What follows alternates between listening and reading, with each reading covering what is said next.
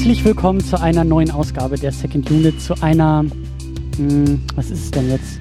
Es ist keine Ausgabe im Schützengraben, es ist, wir sind am Strand. Wir sind am Strand und wir können, wenn wir uns die Augen zusammenkneifen, können wir alle gemeinsam am Horizont unser Zuhause sehen. Und darüber werden wir reden. Mein Name ist Christian Steiner, ich habe bei mir Tamine Mut. Hallöchen. Ja, hallo. In lustiger Strandatmosphäre, so klingt das jetzt. Ja, so ein bisschen Urlaub heute? machen wir heute, ne? So ein bisschen Urlaubsfeeling. Genau, wir haben den perfekten Ferienfilm dafür an Bord gezogen. Ja. Naja. Aber wir haben nicht nur den perfekten Ferienfilm, wir haben auch die perfekte Ferienbegleitung. Denn wir sind nicht nur zu zweit, wir sind zu dritt. Fabian ist dabei. Hallo. Ja, hallo. Auch ich sage Hallo vom Bord der Spitfire hier aus Dortmund. Hallo in die Runde. Ja, wo, ich wollte gerade sagen, wo guckst du denn, also was, wenn du jetzt quasi am Horizont guckst und da am Horizont was siehst, was, was siehst du denn da? Also, was Ähm, wäre da das Nebel Zuhause? und Wolken eigentlich. Okay. Äh, Also keine Küste. in Dunkirk. Äh, nein, nur Häuser. Keine Küste, genau. Okay. Es geht tatsächlich um Dunkirk. Es geht um, ähm, was ist es denn? Es ist Christopher Nolans jüngster Film. Es ist Christopher Nolans kürzester Film. Es ist Christopher Nolans weltkrieigster Film. Ähm, es ist auf jeden Fall Dunkirk. Der heißt auch überall Dunkirk, oder? Da gibt's jetzt keine komische deutsche Übersetzung. Ja, man hätte ihn auch Dünnkirchen nennen können auf Deutsch, aber irgendwie ist es nicht so gekommen. Tja. Aber ein Film, ähm, bei dem ich echt auf eure Reaktion gespannt bin. Also wir haben es jetzt im Vorgespräch nicht so gemacht, dass wir jetzt schon uns gegenseitig quasi irgendwelche Punktewertungen oder Däumchen nach oben oder unten irgendwie ausgeteilt haben. Äh, da bin ich sehr gespannt drauf, was sich hier so in, in der Diskussion ergibt. Natürlich am Anfang auch, äh, wie immer, der Warnhinweis, der eigentlich implizit ist, den wir mal explizit hier machen. Wir spoilern. Wir haben den Film gesehen. Ihr habt den Film gesehen, wenn ihr das da draußen hört. Ansonsten wollt ihr nicht gucken, habt kein Problem mit Spoilern, aber wir werden das Ding hier völlig auseinander spoilern. Und eigentlich, ich meine, das Ding, also eigentlich kannst du ihn auch nicht spoilern. Eigentlich ist das doch irgendwie so ein bisschen klar, was da passiert. Aber ähm, naja, wir werden drüber reden. Wir werden intensiv drüber reden. Aber bevor wir das tun, äh, wollen wir vielleicht noch ein bisschen erstmal über Fabian reden. Denn du bist hier neu in der Sendung und was ich ganz besonders toll finde, hast du genau das getan, was ich äh, von allen Hörern und Hörerinnen da draußen am liebsten habe. Du hast dich gemeldet. Du hast mich angeschrieben, du Ja. hast eine E-Mail geschrieben, hast gesagt, hi, ich bin Fabian und ich möchte mit euch über Dunkirk reden. Hervorragend. So in etwa habe ich das gemacht, genau. Ich habe die Folge über Tribut von Panem gehört. Ich glaube, da hatte sich eine Hörerin auch selbst eingeladen. Genau, fand das war die ziemlich Miriam. Cool und ich fand, ja, die Miriam, und die hat das auch sehr kompetent gemacht, finde ich. Dann habe ich mir gedacht, ja, warum nicht selber mal melden? Genau, Genau, da hast das- du gedacht, das kann ich doch auch. Und ich bin doch genauso kompetent, was Christopher Nolan angeht. Ähm, Und dann Ah, würde das- ich das- nämlich jetzt gleich, äh, gleich dich mal fragen wollen, dass du dich einmal so filmisch verortest. Also bist du richtiger Christopher Nolan-Fan? Kam das daher, dein Wunsch, dass du gerade zu Dunkirk was sagen wolltest? Äh, ja, ich würde mich schon als Nolan-Fan, nicht als Fanboy, aber schon als Fan bezeichnen. Ähm, seine Filme Dark Knight und Inception sind auf jeden Fall zwei meiner Lieblingsfilme. Von daher war ich sehr gespannt auf den neuen Film von ihm. Ähm, ja, genau. Und äh, so drumherum, also gibt es irgendwelche favorisierten Genres, die du gerne guckst? Oder hast du irgendwelche, weiß ich nicht, Schauspieler, Schauspielerinnen? Wie, wie ist denn so dein, wie sagt man, dein, dein Filmbuffet? Wie sieht das aus? Ja, mein Filmbuffet. Also da beim Filmbuffet gehe ich eher weniger nach Schauspielern vor, sondern ich klappe da eigentlich eher Regisseure ab und bestimmte Genres habe ich jetzt auch nicht. Vielleicht Dramen, obwohl das auch ein sehr weit gefasster Begriff ist. Also zu meinen Lieblingsfilmen würde ich dann schon so Forrest Gump, wie gesagt, Dark Knight und Inception zählen, aber auch die Ermordung des Jesse James. Weiß nicht, Mhm. ob ihr den gesehen habt, der ist wirklich sensationell.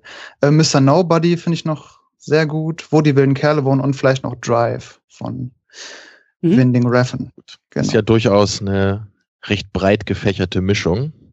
ja, Ja, das, das klingt gleich schon, als müssten wir irgendwann mal eine Folge zu diesem Jesse James Film machen, weil ich den nämlich echt furchtbar fand, als ich den mal gesehen habe. oh. Oder, oder zu Forrest Okay. Gump, den man ja auch nochmal gut besprechen könnte. Das ist schon mal so, ist gut hier, ne? Wir haben gleich die Planung für neue Projekte, bevor wir überhaupt einen Satz zum Film äh, verloren haben.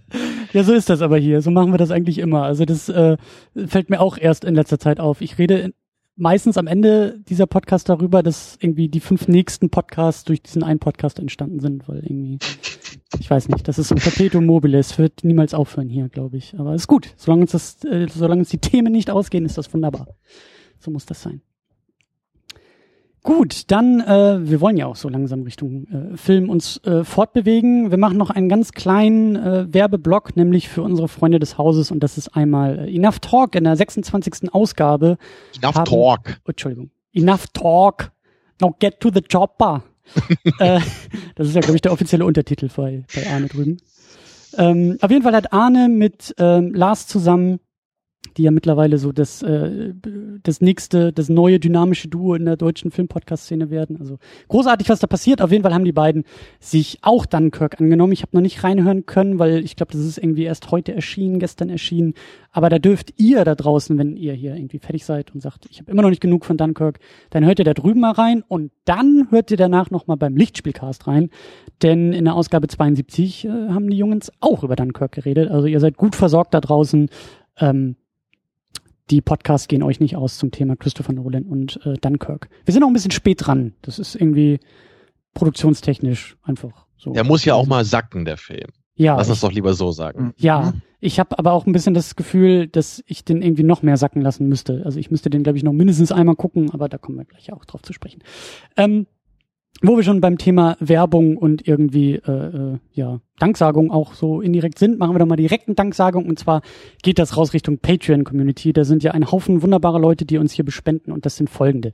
Michi W., Stefan Manken, Jonas Mapace, Jota Rochus Wolf, Christian Schmickler, Ulf P., Alex und Inge, die uns zwei Dollar im Monat dort in den Strumpf stecken. Dann gibt's noch Menschen, die machen das auch mit fünf Dollar pro Monat, pro Monat und das sind Tahiti Su, Sultan of Swing, Markus Halmitschlager, David Noack, Florian Primel, Sebastian Gianferrari, Stefan Stefan Druve, Rike, The Midless Kete und Playster und dann haben wir noch ein super Patreon.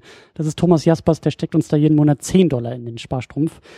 Wunder, wunderbar, liebe Leute. Tut das weiterhin, macht das weiterhin. Äh, das äh, lohnt sich hier. Und vielen Dank dafür. Ja, das werden auch immer mehr, ne? Das werden auch immer mehr. Und ich, ich habe letztes Mal, Miriam hat in der letzten Ausgabe zu, zu ähm, Das Leben der anderen gesagt, äh, mach doch mal ein bisschen langsamer. Ähm, ich weiß auch nicht. Also ich würde eher sagen, mach doch mal ein bisschen schneller. Ja. Das werden ja immer mehr, du musst das ja kompensieren. Ich weiß auch nicht, ich habe auch schon überlegt, irgendwie ähm, das mal aufzunehmen und also wirklich so im Millisekundenbereich sämtliche Pausen so rauszuschneiden, weil da geht's ja auch bei Dunkirk so ein bisschen drum. Das ist ja auch so eine optische, äh, akustische Illusion, die da eingebaut wird im Soundtrack. So, so intensiv müsste ich das auch mal irgendwie machen, so dass es so klingt, als ob es irgendwie so instant ist, weißt du? Dass du so denkst, so, es ist so, Weißt du, nur so zwei Sekunden lang. Aber es ist halt irgendwie alles gleichzeitig auf verschiedenen Layern und deswegen, naja, mal gucken. Aber ja, das ist eine super Idee, Christian, da solltest du ja dranbleiben. Und vielleicht setzt du dann ja noch einen Ticken einer Taschenuhr in den Hintergrund. Ja. Und immer so leicht hochpitchen, dass es wie so ein Loop klingt. Und, aber es, äh, genau. es gibt da gute Ideen. Ich müsste einfach mal bei Hans Zimmer anrufen. Ich weiß ja nicht, ob auf ihr die Nummer von ihm habt. Äh, ich bin dann noch auf der Suche, aber Klar. falls er zuhört, Hans, melde dich. Ich habe da Ideen für Patreon-Danksagung oder so. Ja, so Freunde, wir sind bei Nolan heute. Ja, und da würde ich dann vielleicht Fabian nochmal fragen, kannst du dich noch erinnern, was der erste Film war, den du von Nolan gesehen hast? Und äh, bist du damals gleich schon Fan gewesen oder hat das ein paar Filme gebraucht? Uh, der erste Film, das wird Batman Begins gewesen sein.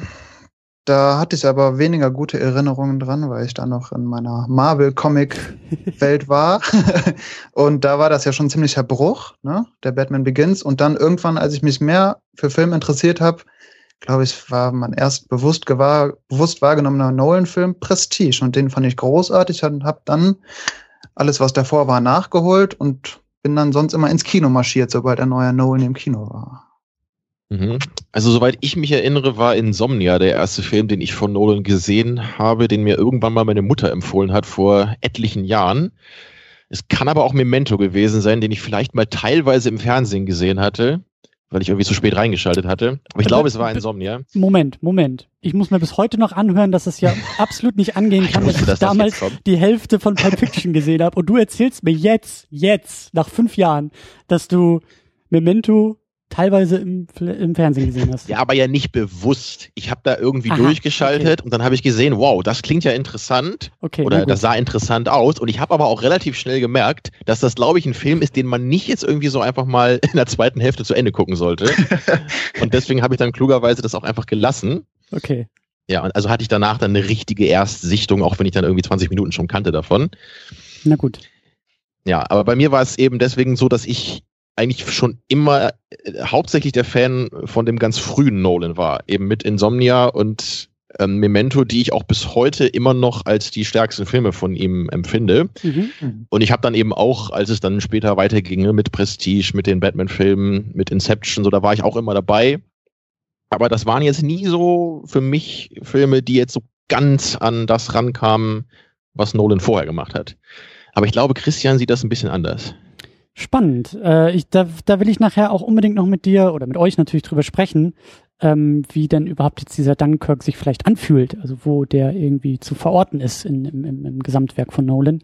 Ähm, ich habe auch gerade die ganze Zeit überlegt, ich weiß es gar nicht mehr. Ich glaube, Nolan war für mich auch so mit Batman Begins irgendwie denn da und ähm, klar, danach dann irgendwie auch, äh, also gerade Inception, das weiß ich noch, den habe ich dann im Kino gesehen und das war ja irgendwie, das war ja auch total großartig. Aber ähm, ich äh, habe so ein bisschen meine Probleme mit Prestige. Äh, das ist eigentlich auch, den müssen wir eigentlich auch nochmal besprechen. Der muss ja auch nochmal irgendwie ins Archiv kommen, weil bei Prestige ist es bis heute so, ist für mich, glaube ich, der schwächste Nolan. Ähm, Mhm. Ganz einfach aus dem banalen Grund, und das müsste man echt nochmal richtig ausdiskutieren. Ähm, ich weiß halt nicht, ob mir das Ende da gefällt. Also ich weiß und verstehe ja, was er da alles am Ende macht. Ich weiß aber nicht, ob ich das zulassen würde. Ja, über das Ende lässt sich auf jeden Fall streiten, da hast du recht. Ja, und ähm, klar, auch bei Prestige ist es schon ein, ein Zusammenspiel von Form und Inhalt und Nolan, der halt irgendwie auch filmisch, also im Medium ja immer irgendwie interessiert ist zu werken und zu wirken und das äh, geht da ja auch schon sehr gut los. Also Prestige ist ja im Endeffekt nichts anderes als ein Zaubertrick. Also inhaltlich, Mhm. aber auch von der Struktur her und so, das sehe ich ja auch alles, aber ich weiß halt eben nicht, ob ich so die Auflösung dieses Tricks dann irgendwie so gut finde. Aber das wäre nochmal eine andere Diskussion. Ähm, ja, aber Nolan ist für mich halt äh, klar. Ich, also ich gehöre da auch zu den Leuten, die sagen, stark, starkes Ding. Ich habe ja eine riesengroße, ja nicht Schwäche, aber ich, ich, ich mag das Blockbuster-Kino. Da verstecke ich mich auch nicht vor. Ähm, und ich finde es gut, was er da macht, dass er da irgendwie immer wieder ich habe auch das ein oder andere Interview jetzt mit ihm äh, mir angeguckt und er sagt das halt auch in dem Interview. Er sagt, ich gehe davon aus, dass das Publikum auch irgendwie wach ist und mitdenkt und äh, nicht einschlafen will im Kinosaal und man muss ja nicht davon ausgehen, dass irgendwie so die größten Dumpfbratzen im Kinosaal sitzen, wie es vielleicht andere Filmemacher tun, sondern dass die auch Interesse und Bock drauf haben, wach zu bleiben und mitzudenken. Und das, äh, da hebe ich meine Hand und sage, ja, das bin ich, vielen Dank und äh, bin froh, dass er so seine Filme macht. Spannend natürlich auch, da werden wir auch drüber diskutieren, was jetzt eigentlich so in der jüngeren Vergangenheit bei Nolan-Filmen eigentlich los ist. Ich habe das Gefühl, dass er gerade mit Interstellar, ich weiß nicht, ob das hier vielleicht auch reinspielt, aber so ein, also Nolan wird ja auch nachgesagt, er ist gar nicht so interessiert an Figuren und an Geschichten und an so Wärme in diesen Filmen, sondern es ist alles ein bisschen distanzierter, kühler und technischer. Und umso interessanter, dass er auf einmal dann mit Interstellar so eine Familiengeschichte erzählen will und vielleicht auch hier Kriegsgeschichte und worum geht's hier eigentlich? Und geht's hier vielleicht doch eher um die Figuren und um die Menschen dort in diesem Kriegsszenario oder geht's denn doch eher um den Krieg selbst? Und was ist da eigentlich los? So, und darüber wollen wir Mhm. auch noch diskutieren. Was macht Nolan jetzt eigentlich gerade? Ja, also Nolan wird ja auch echt oft so, das so nachgesagt, so, oh, seine Filme sind ja immer so ernst. Ach, wie schrecklich. Das ist so, so, so eine geile Kritik, finde ich irgendwie. So, das ist so nackte Kanone. Oh, das ist doch immer so witzig, oder? ja, es gibt eben, es gibt Comedies, es gibt ernste Filme und Nolan macht eben Filme, die sind ein bisschen ernster. Also, ist das jetzt irgendwie schlecht deswegen? Will ich nie Filme sehen, die ernst sind? Oder muss ein Regisseur immer eine Comedy und ein Drama abwechselnd drehen? Oder? Also, den Punkt habe ich nie so ganz verstanden, weil das habe ich schon öfter gehört in Kritiken, dass anscheinend manche Leute so ein bisschen so Nolan müde sind, weil sie immer sagen, die Filme sind immer so ernst und so schwer und so anstrengend zu gucken. So, hm, naja, dann vielleicht doch mal wieder zum Marvel-Film greifen. Tja, ich Ähm. meine, ja, aber das, da werden wir auch noch drüber, drüber diskutieren. Ich habe gerade hier bei Dunkirk so das Gefühl, dass irgendwie Leute, die denken, sie würden den Film kritisieren, in meinen Augen einfach nur ganz klar beschreiben, was mit dem Film los ist. Und ich halt für Mhm. mich, also für mich ist nicht zwangsläufig eine Kritik an dem Film, sondern da kommen wir ja gleich noch hin, aber so, ähm, ja, du, also du denkst, du kritisierst etwas, aber du beschreibst es einfach nur. So, das ist so, ja, genau darum geht's. Das ist genau der Punkt und deshalb ist der Film auch so. Deswegen, äh, naja, wie ist es für dich, Fabian? Noch, wie, wie, noch wie? ganz kurz, Christian, ein, ein Einschub noch. Dein Favorit von Nolan ist aber schon Dark Knight, oder? Oder ist es Memento? Oh oder Gott, oh Inception? Gott, oh Gott, oh Was Gott, ist dein oh Gott, oh Gott, Favorit? oh Gott. Hast du einen? Äh, das weiß ich gar nicht. Ich glaube, es ist Inception. Also ja, Dark Knight natürlich wegen Comicfilm und so, aber ähm, ich, ich weiß auch gar nicht, ob ich mich da festnageln will. Ich finde Inception einfach dann irgendwie noch interessanter, weil die, ich, ich, ich mag es generell sehr gerne, wenn Leute mit Form spielen und das macht Nolan ja sehr gerne, also mit Filmform spielen und wenn dann eben auch noch der Inhalt dazukommt und das äh, sehe ich halt bei Inception sehr stark, dass es ist kein leeres Formspiel, sondern es ist halt alles stimmig, weil es ineinander greift. Inhalt und Form greifen ineinander. Und dann ist es für mich halt die große Kunst. So. Und ähm, das ist, finde ich, zum Beispiel bei Dark Knight jetzt, also da sehe ich kein allzu großes Formspiel drin. Ist natürlich ein ganz starker Comicfilm, aber ich glaube, Inception ist da dann eben noch mal ein bisschen interessanter, weil so ein paar Ebenen noch drüber sind. Aber du, das ist, glaube ich, auch so tageszeitabhängig. Äh, frag mich heute Abend noch mal, dann sage ich wahrscheinlich Dark Knight. Frag mich morgen früh, dann ist es vielleicht wieder Memento. Also ähm, ja, also irgendwie. Das ist auch so der Punkt, wenn ich sage, Prestige ist der schwächeste Nolan-Film, dann werde ich immer komisch angeguckt oder Leute sagen, hä, du magst Prestige nicht? Und ich sage, nein, nein, nein, das habe ich nicht gesagt. So, es ist halt, also es gibt keinen schlechten Nolan-Film, das ist so der Punkt. Die sind halt alle gut, aber manche vielleicht noch ein bisschen besser als andere. Und ich mag eben auch sehr, sehr gerne Interstellar. Das ist ja auch, ich weiß nicht, ob das damals in der Sendung auch so war, ob ich da schon die Zweitsichtung hinter mir hatte oder nur die Erstsichtung, aber ich bin bei dem Film, da hat es wahnsinnig gut getan, dass ich den nochmal ein zweites Mal im Kino geguckt habe, weil ich den dann irgendwie gefühlt um 180 Grad gedreht und komplett anders verstanden habe. Und ähm, deswegen da, ähm, ja. Mal gucken, da werden wir auch noch drüber sprechen. Äh, ich wollte noch dich fragen, äh, Fabian, wie, wie, ähm, wie das, wie das so bei dir ist, also wie du vielleicht auch jetzt irgendwie Dunkirk schon mal äh, ja im, im, in Bezug vielleicht auch zu den anderen Nolan äh, setzen würdest. Also siehst du auch, dass das Nolan in junger Vergangenheit irgendwie ein bisschen was anderes tut als vorher? Ja, das auf jeden Fall. Also gerade mit dem dritten Batman, da hat man schon, finde ich, gemerkt, dass er nicht vielleicht das durchgesetzt hat oder umsetzen konnte, was er umsetzen wollte. Da hat man, finde ich, rausgesehen, dass das so eine Auftragsarbeit mehr war als so ein Passion Project wie Interstellar. Interstellar fand ich wieder ziemlich gut. Mhm. Ist auch vielleicht einer meiner Top 20 Filme, weiß ich nicht genau, aber ähm, ich kann auf jeden Fall je, jegliche Kritik an Interstellar verstehen. Also da wurde ja oft das Casting kritisiert und der Plot, dass der ein bisschen wirre ist und sowas. Das äh, kann ich schon alles nachvollziehen. Trotzdem hat mir der Film irgendwie ziemlich viel gegeben. Und jetzt mit Dunkirk beschreitet er ja nochmal komplett neue Wege, der Christopher Nolan. Deswegen würde ich schon sagen, ja, da ist halt, gab es irgendwie einen Bruch oder weiß nicht, ob man das einen Bruch nennen muss, vielleicht ist es auch nur eine Weiterentwicklung, aber es tut sich auf jeden Fall was, das merkt man schon doch. Mhm. Das würde ich eigentlich genauso sehen. Ich hatte eben vorher das Gefühl, so zu der Zeit, als er die, die ersten beiden Batman-Filme gemacht hat, da war es ja, glaube ich, auch so ein bisschen so, das hast du, glaube ich, auch mal erzählt, Christian, dass, dass er eben dann diese großen Blockbuster-Filme gemacht hat und dann eben auch mal sowas wie Prestige oder Inception machen durfte, in Anführungsstrichen. So, wo er eben dann auch ein bisschen mehr noch so experimentieren konnte und ein bisschen was anderes machen kann, wohingegen ja die, die Batman-Filme jetzt schon ein bisschen mehr straightforward Blockbuster sind, Ja. die zwar auch interessante Sachen liefern und auch ein bisschen mehr machen als viele andere Blockbuster, aber natürlich jetzt nicht irgendwie das Genre oder das Medium Film irgendwie gar neu erfinden. Ne? So ist es nicht. Und ich hatte eben auch das Gefühl bei Dark Knight Rises, äh, genau dieser Punkt eben, dass es nicht so ein, so ein Passion-Project irgendwie war. Es, Nolan meinte ja vorher auch immer, er will eigentlich keinen dritten machen und dann irgendwann war eben der dritte Film trotzdem da. Und ich, ich fand ihn damals im Kino ganz gut. Ich habe ihn seitdem immer noch nicht wieder gesehen, aber so in meinem Geiste ist er danach irgendwie nicht so gut gealtert. Der Dark Also natürlich müsste ich, genau, ja, also natürlich müsste ich ihn nochmal gucken, um dann ein richtiges Urteil abzugeben. Aber im Nachhinein kamen mir da doch einige Sachen etwas merkwürdig vor. Deswegen würde ich eigentlich sagen, dass der für mich so gefühlt der schwächste Nolan ist, obwohl ich ihn auch noch ganz gut fand. Aber so, so richtig rund wirkt er irgendwie nicht. Ja, und Interst Interstellar hat auf jeden Fall auch eine Zweitsichtung äh, verdient, bevor ich da auch noch mehr zu sagen möchte. Ich fand ihn eben sehr problematisch, das hat man damals ja auch in unserer Sendung gehört. Ich fand ihn auch nicht schlecht, aber das war auch so ein Ding, so ich, ich wusste auch nicht so richtig, was ich damit anfangen sollte letztendlich. Mhm. Auf jeden Fall habe ich das Gefühl, so mit, mit eben Interstellar und jetzt auch mit Dunkirk, Nolan versucht auf jeden Fall was anderes zu machen als vorher, kommt mir so vor. Also bei Dunkirk könnte man ja vielleicht echt sagen, dass es so eine Art experimenteller Film ist sogar. Vielleicht, hm. vielleicht kann man nicht ganz so weit gehen, aber in gewisser Hinsicht würde ich das echt schon sagen wollen. Also dieses Verzichten auf, auf eine Geschichte in, in großen Teilen eigentlich, es ist ja eher so ein Szenario und Figuren gibt's eigentlich auch nicht so richtig oder so ein bisschen vielleicht.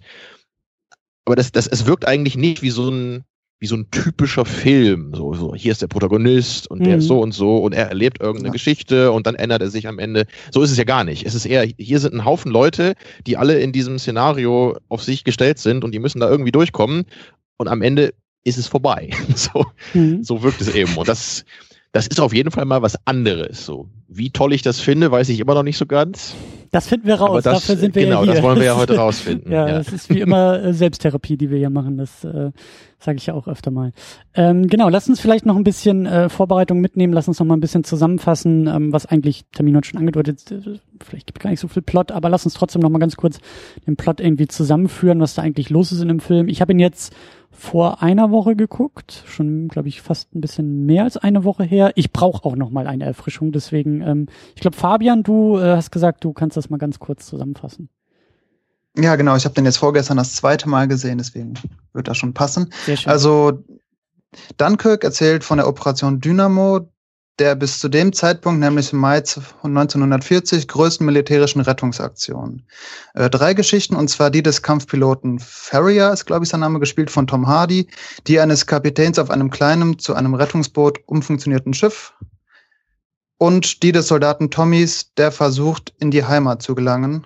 Ähm, diese drei Geschichten werden vom Christopher Nolan auf drei verschiedenen Zeitebenen erzählt. Äh, Tamino hat es eben schon gesagt, eine richtige Geschichte gibt's jetzt nicht. Das wirkt mehr wie so eine Momentaufnahme, da werden wir gleich sicher noch zu sprechen aufkommen, aber viel mehr wüsste ich jetzt erstmal nicht, was da zusammenzufassen wäre an Geschichte. Ja. ja, also man könnte eben noch äh, bisschen äh, betonen, dass es wirklich ein, also das, das wirkliche Ereignis, auf dem dieser Film beruht, ist ein ja, wirklich genau. sehr wichtiges Ereignis in der Geschichte des Zweiten Weltkriegs. Und zwar in der Hinsicht, äh, dass es ist halt nicht so ganz geklärt, wie wichtig es eigentlich war, so könnte man es vielleicht sagen, weil es gibt schon manche Forscher, die halt meinen, dass, ähm, dass dieses Szenario möglicherweise den Krieg ganz signifikant hätte beeinflussen können. Es war nämlich so, was im Film nicht so genau ähm, dargestellt wird. Also Deutschland hat ja eben Frankreich überfallen zu der Zeit oder ein paar Wochen vor äh, Dunkirk. Und es gab dann eben von Hitler einen Haltebefehl für die Panzerarmee. Ich glaube, 24 Stunden oder so war das. Und man weiß bis heute nicht, warum er diesen Befehl gegeben hat. Vor Dunkirk, so. oder? Also vor Dünkirchen war das, also bis dahin, aber nicht weiter. Irgendwie war dieser Befehl, oder? Also genau. Also die, ja, da, da muss man natürlich, ich will jetzt nicht zu weit ausholen, mhm. aber man, man, muss sich halt immer, immer vor Augen führen, äh, was, wo wir gerade sind, auch im Zweiten Weltkrieg. Ne? Also Deutschland greift Frankreich an und wir wissen ja eben noch aus dem Ersten Weltkrieg, was damals der Krieg zwischen Deutschland und Frankreich bedeutet hat. Ne? Das waren dreieinhalb bis vier Jahre Stellungskrieg, wo eigentlich nichts passiert ist an der Front. Die hat sich nur um wenige Kilometer immer verändert und keine Seite hat es in vier Jahren geschafft, einen signifikanten Sieg da ähm, zu erreichen. Und natürlich war jetzt die, die Angst auf deutscher Seite halt immer noch da, dass wir wieder so einen Krieg bekommen wie damals. Es konnte ja vorher keiner voraussehen, dass der in, glaube ich, sechs Wochen oder, oder noch schneller irgendwie entschieden wurde. Aber der Krieg hat sich eben verändert durch, durch die Einführung der Panzer. Es war halt kein äh, Grabenkrieg mehr wie im Ersten Weltkrieg. Aber deswegen gab es halt immer noch so gewisse ja, Bedenken natürlich auf der Seite. Also man, man, wollte halt nicht zu schnell vordringen. Man hatte immer Angst, irgendwie, dass man nachher wieder eingekesselt wird oder dass der Nachschub abreißt, solche Sachen. Deswegen kann es ein Grund gewesen sein, dass Hitler eben einfach nicht wollte, ne, dass die eigenen Soldaten irgendwie eingekesselt werden, ne, dass der Angriff sich verläuft und dass man deswegen es ein bisschen ruhiger angehen lassen wollte. Und man muss auch eben bedenken, die Panzer sind natürlich schneller als die Infanterie. Und deswegen muss man halt gucken, dass auch der Rest der Armee hinterherkommt. Also das sind halt Vermutungen, warum Hitler möglicherweise diesen Befehl zum Stopp gegeben hat. Aber ich habe da auch mal so eine Dokumentation äh, zugesehen und also viele der Soldaten, die selber an der Front eben waren, auf deutscher Seite, waren anscheinend recht verwirrt von diesem Befehl, weil sie irgendwie dachten, so wir, wir gewinnen doch, es ist doch alles super hier, wir sind doch völlig überlegen, warum sollen wir jetzt warten? Auf was sollen wir warten? Ja, und möglicherweise haben dann eben diese 24 Stunden ungefähr, die dieser Haltebefehl da in Kraft war, hat also möglicherweise genau dafür gesorgt, dass diese ganze Rettungsoperation dann auch so äh, durchzuführen war von britischer Seite. Ne? So schwierig das halt immer noch war. Aber wenn es wirklich dazu gekommen wäre, dass kaum welche dieser Soldaten evakuiert werden konnten, dann wäre das halt schon eine deutliche Niederlage gewesen auf britischer Seite. Also das waren ja immerhin, glaube ich, fast 400.000 Soldaten, die da stationiert waren. Jetzt nicht alles britische, sondern auch belgische und französische. Naja, aber wenn eben wirklich diese, diese deutsche Armee ein bisschen schneller da gewesen wäre, man weiß nicht so genau, was dann passiert wäre und ob dann nicht wirklich, äh, möglicherweise sogar echt eine Invasion von deutscher Seite möglich gewesen wäre. Vielleicht ein bisschen später dann. Mhm. Ja, also es ist alles nicht so ganz geklärt. Es ist auch Spekulation, was es ja immer so gibt bei solchen historischen Szenarien. Aber zumindest ist da eine, eine äh, ziemlich also eine potenziell große Bedeutung bei diesem Szenario. Mhm. An dieser Stelle auch noch äh, äh der, der äh, Gruß Richtung äh, David, David Noack, der ähm, auch äh, eine Superhero-Unit war dabei. Ich glaube, hier in der Second Unit war er noch gar nicht dabei. Aber auf jeden Fall war ich mit David äh, zusammen im Kino und habe eben dann geguckt. Und der hatte mir jetzt auch noch mal so ein paar Notizen zugeschickt, weil David ist tatsächlich Militärforscher. Und ich glaube, dass sein Schwerpunkt eher um den Ersten Weltkrieg irgendwie liegt. Aber äh, er hatte mir dann noch so ein paar Notizen gemacht und äh, an dieser Stelle auch offiziell die Einladung, David, gerne, gerne das auch noch mal irgendwie in den Kommentare bei uns posten, wenn du das möchtest, ähm, weil da wirklich ganz, ganz tolle Hinweise und äh, Ergänzungen auch zu waren, weil äh, wir hatten auch so ein bisschen nach dem äh, Kinobesuch drüber geredet. Äh, David hatte nämlich auch noch mal gesagt, dass ähm, gerade das British Empire nach dem Ersten Weltkrieg, also dass man auch die, die, die, wie sagt man, die, den Status ähm, mitdenken muss bei der ganzen Sache. Also dass halt irgendwie wohl nach dem Ersten Weltkrieg das British Empire so auf dem Zenit irgendwie war, wenn ich das jetzt alles richtig verstanden habe, ich gebe das ja so nur wieder. Aber die waren wohl auf dem Zenit und es war wohl wirklich so, dass über eben Kolonialpolitik und so weiter und so fort irgendwie die Sonne niemals in dem britischen Imperium unterging. Weil egal wo auf der Welt, weißt du, überall gab es halt so Kolonien und so Territorien, dass halt die Sonne niemals in diesem Imperium untergeht. Und das war wohl auch immer irgendwie so der große Traum des British Empire, bla bla blub. Das war wohl nach dem Ersten Weltkrieg dann der Fall. Und nach dem Ersten Weltkrieg aber ist das äh, British Empire immer weiter, wie soll man sagen, ähm, zerfallen oder war, war halt auf dem, auf dem Weg des Untergangs im Grunde genommen. Also es ging immer weiter zurück und deshalb ist wohl auch dieser Dunkirk-Moment, also das, was da im Film jetzt gezeigt wird, diese Niederlage, die da ja geschildert wird, diese militärische Niederlage, wohl auch ganz entscheidend in diesem Kontext des British Empire, dass das irgendwie auch so eine deutliche Niederlage war und dass man das eben ähm, auch in Bezug äh, zu dem zu der äh, zu dem zu der vorherigen Geschichte auch so ein bisschen deuten muss äh, ich glaube, David hatte auch geschrieben, dass das, was im Film wohl angedeutet wird, von wegen, also diese Dramaturgie, dass, naja, wenn jetzt hier irgendwie alle fallen, dann ist das British Empire, das ist kein Militär mehr und so. David hatte wohl auch geschrieben, das ist nicht so ganz korrekt und wohl nicht ganz so dringlich gewesen. Aber wie gesagt, an dieser Stelle bitte, bitte, David, schreibt das auch noch mal gerne, äußere dich gerne noch mal in den Kommentaren dazu, äh, weil ich wahrscheinlich eh wieder die Hälfte falsch verstanden habe und irgendwie äh, ganz komisch wiedergebe. Aber ähm, Genau, der Punkt, auf den ich nämlich auch noch hinaus wollte, ähm, das habe ich mir nämlich in äh, Interviews mit Christopher Nolan so ein bisschen äh, herausgehört, ähm, weil wir jetzt gesagt haben, eigentlich ist da ja nicht so eine wirkliche Geschichte oder äh, ein Protagonist irgendwie zu erkennen. Und jetzt hat es gerade eben bei mir Klick gemacht im Kopf, weil Christopher Nolan sagt, er wollte diesen Dunkirk-Moment verfilmen. Und es ist wohl so, dass irgendwie äh, gerade bei den Briten, dass das halt so eine Art geflügeltes Wort geworden ist. Dass es wirklich, also dieser, dieser, dass aus einer eigentlichen Niederlage irgendwie dann doch so ein moralischer Sieg oder doch noch irgendwie eine positive Wendung hervorgeht. Das heißt wirklich Dunkirk-Moment. Und das wird da wohl, äh, so wie ich das verstanden habe, auch, wie gesagt, so ein bisschen geflügelt einfach benutzt in verschiedenen Kontexten. Und ihm war es eben so wichtig, dass dieser dass dieser Moment einfach auch mal wirklich erzählt wird oder gezeigt wird oder im Kino halt irgendwie auftaucht. Äh, weil er das halt irgendwie lange Zeit vermisst hat. So, es gibt natürlich viele Filme über den Zweiten Weltkrieg, aber eben nicht über diesen Dunkirk-Moment.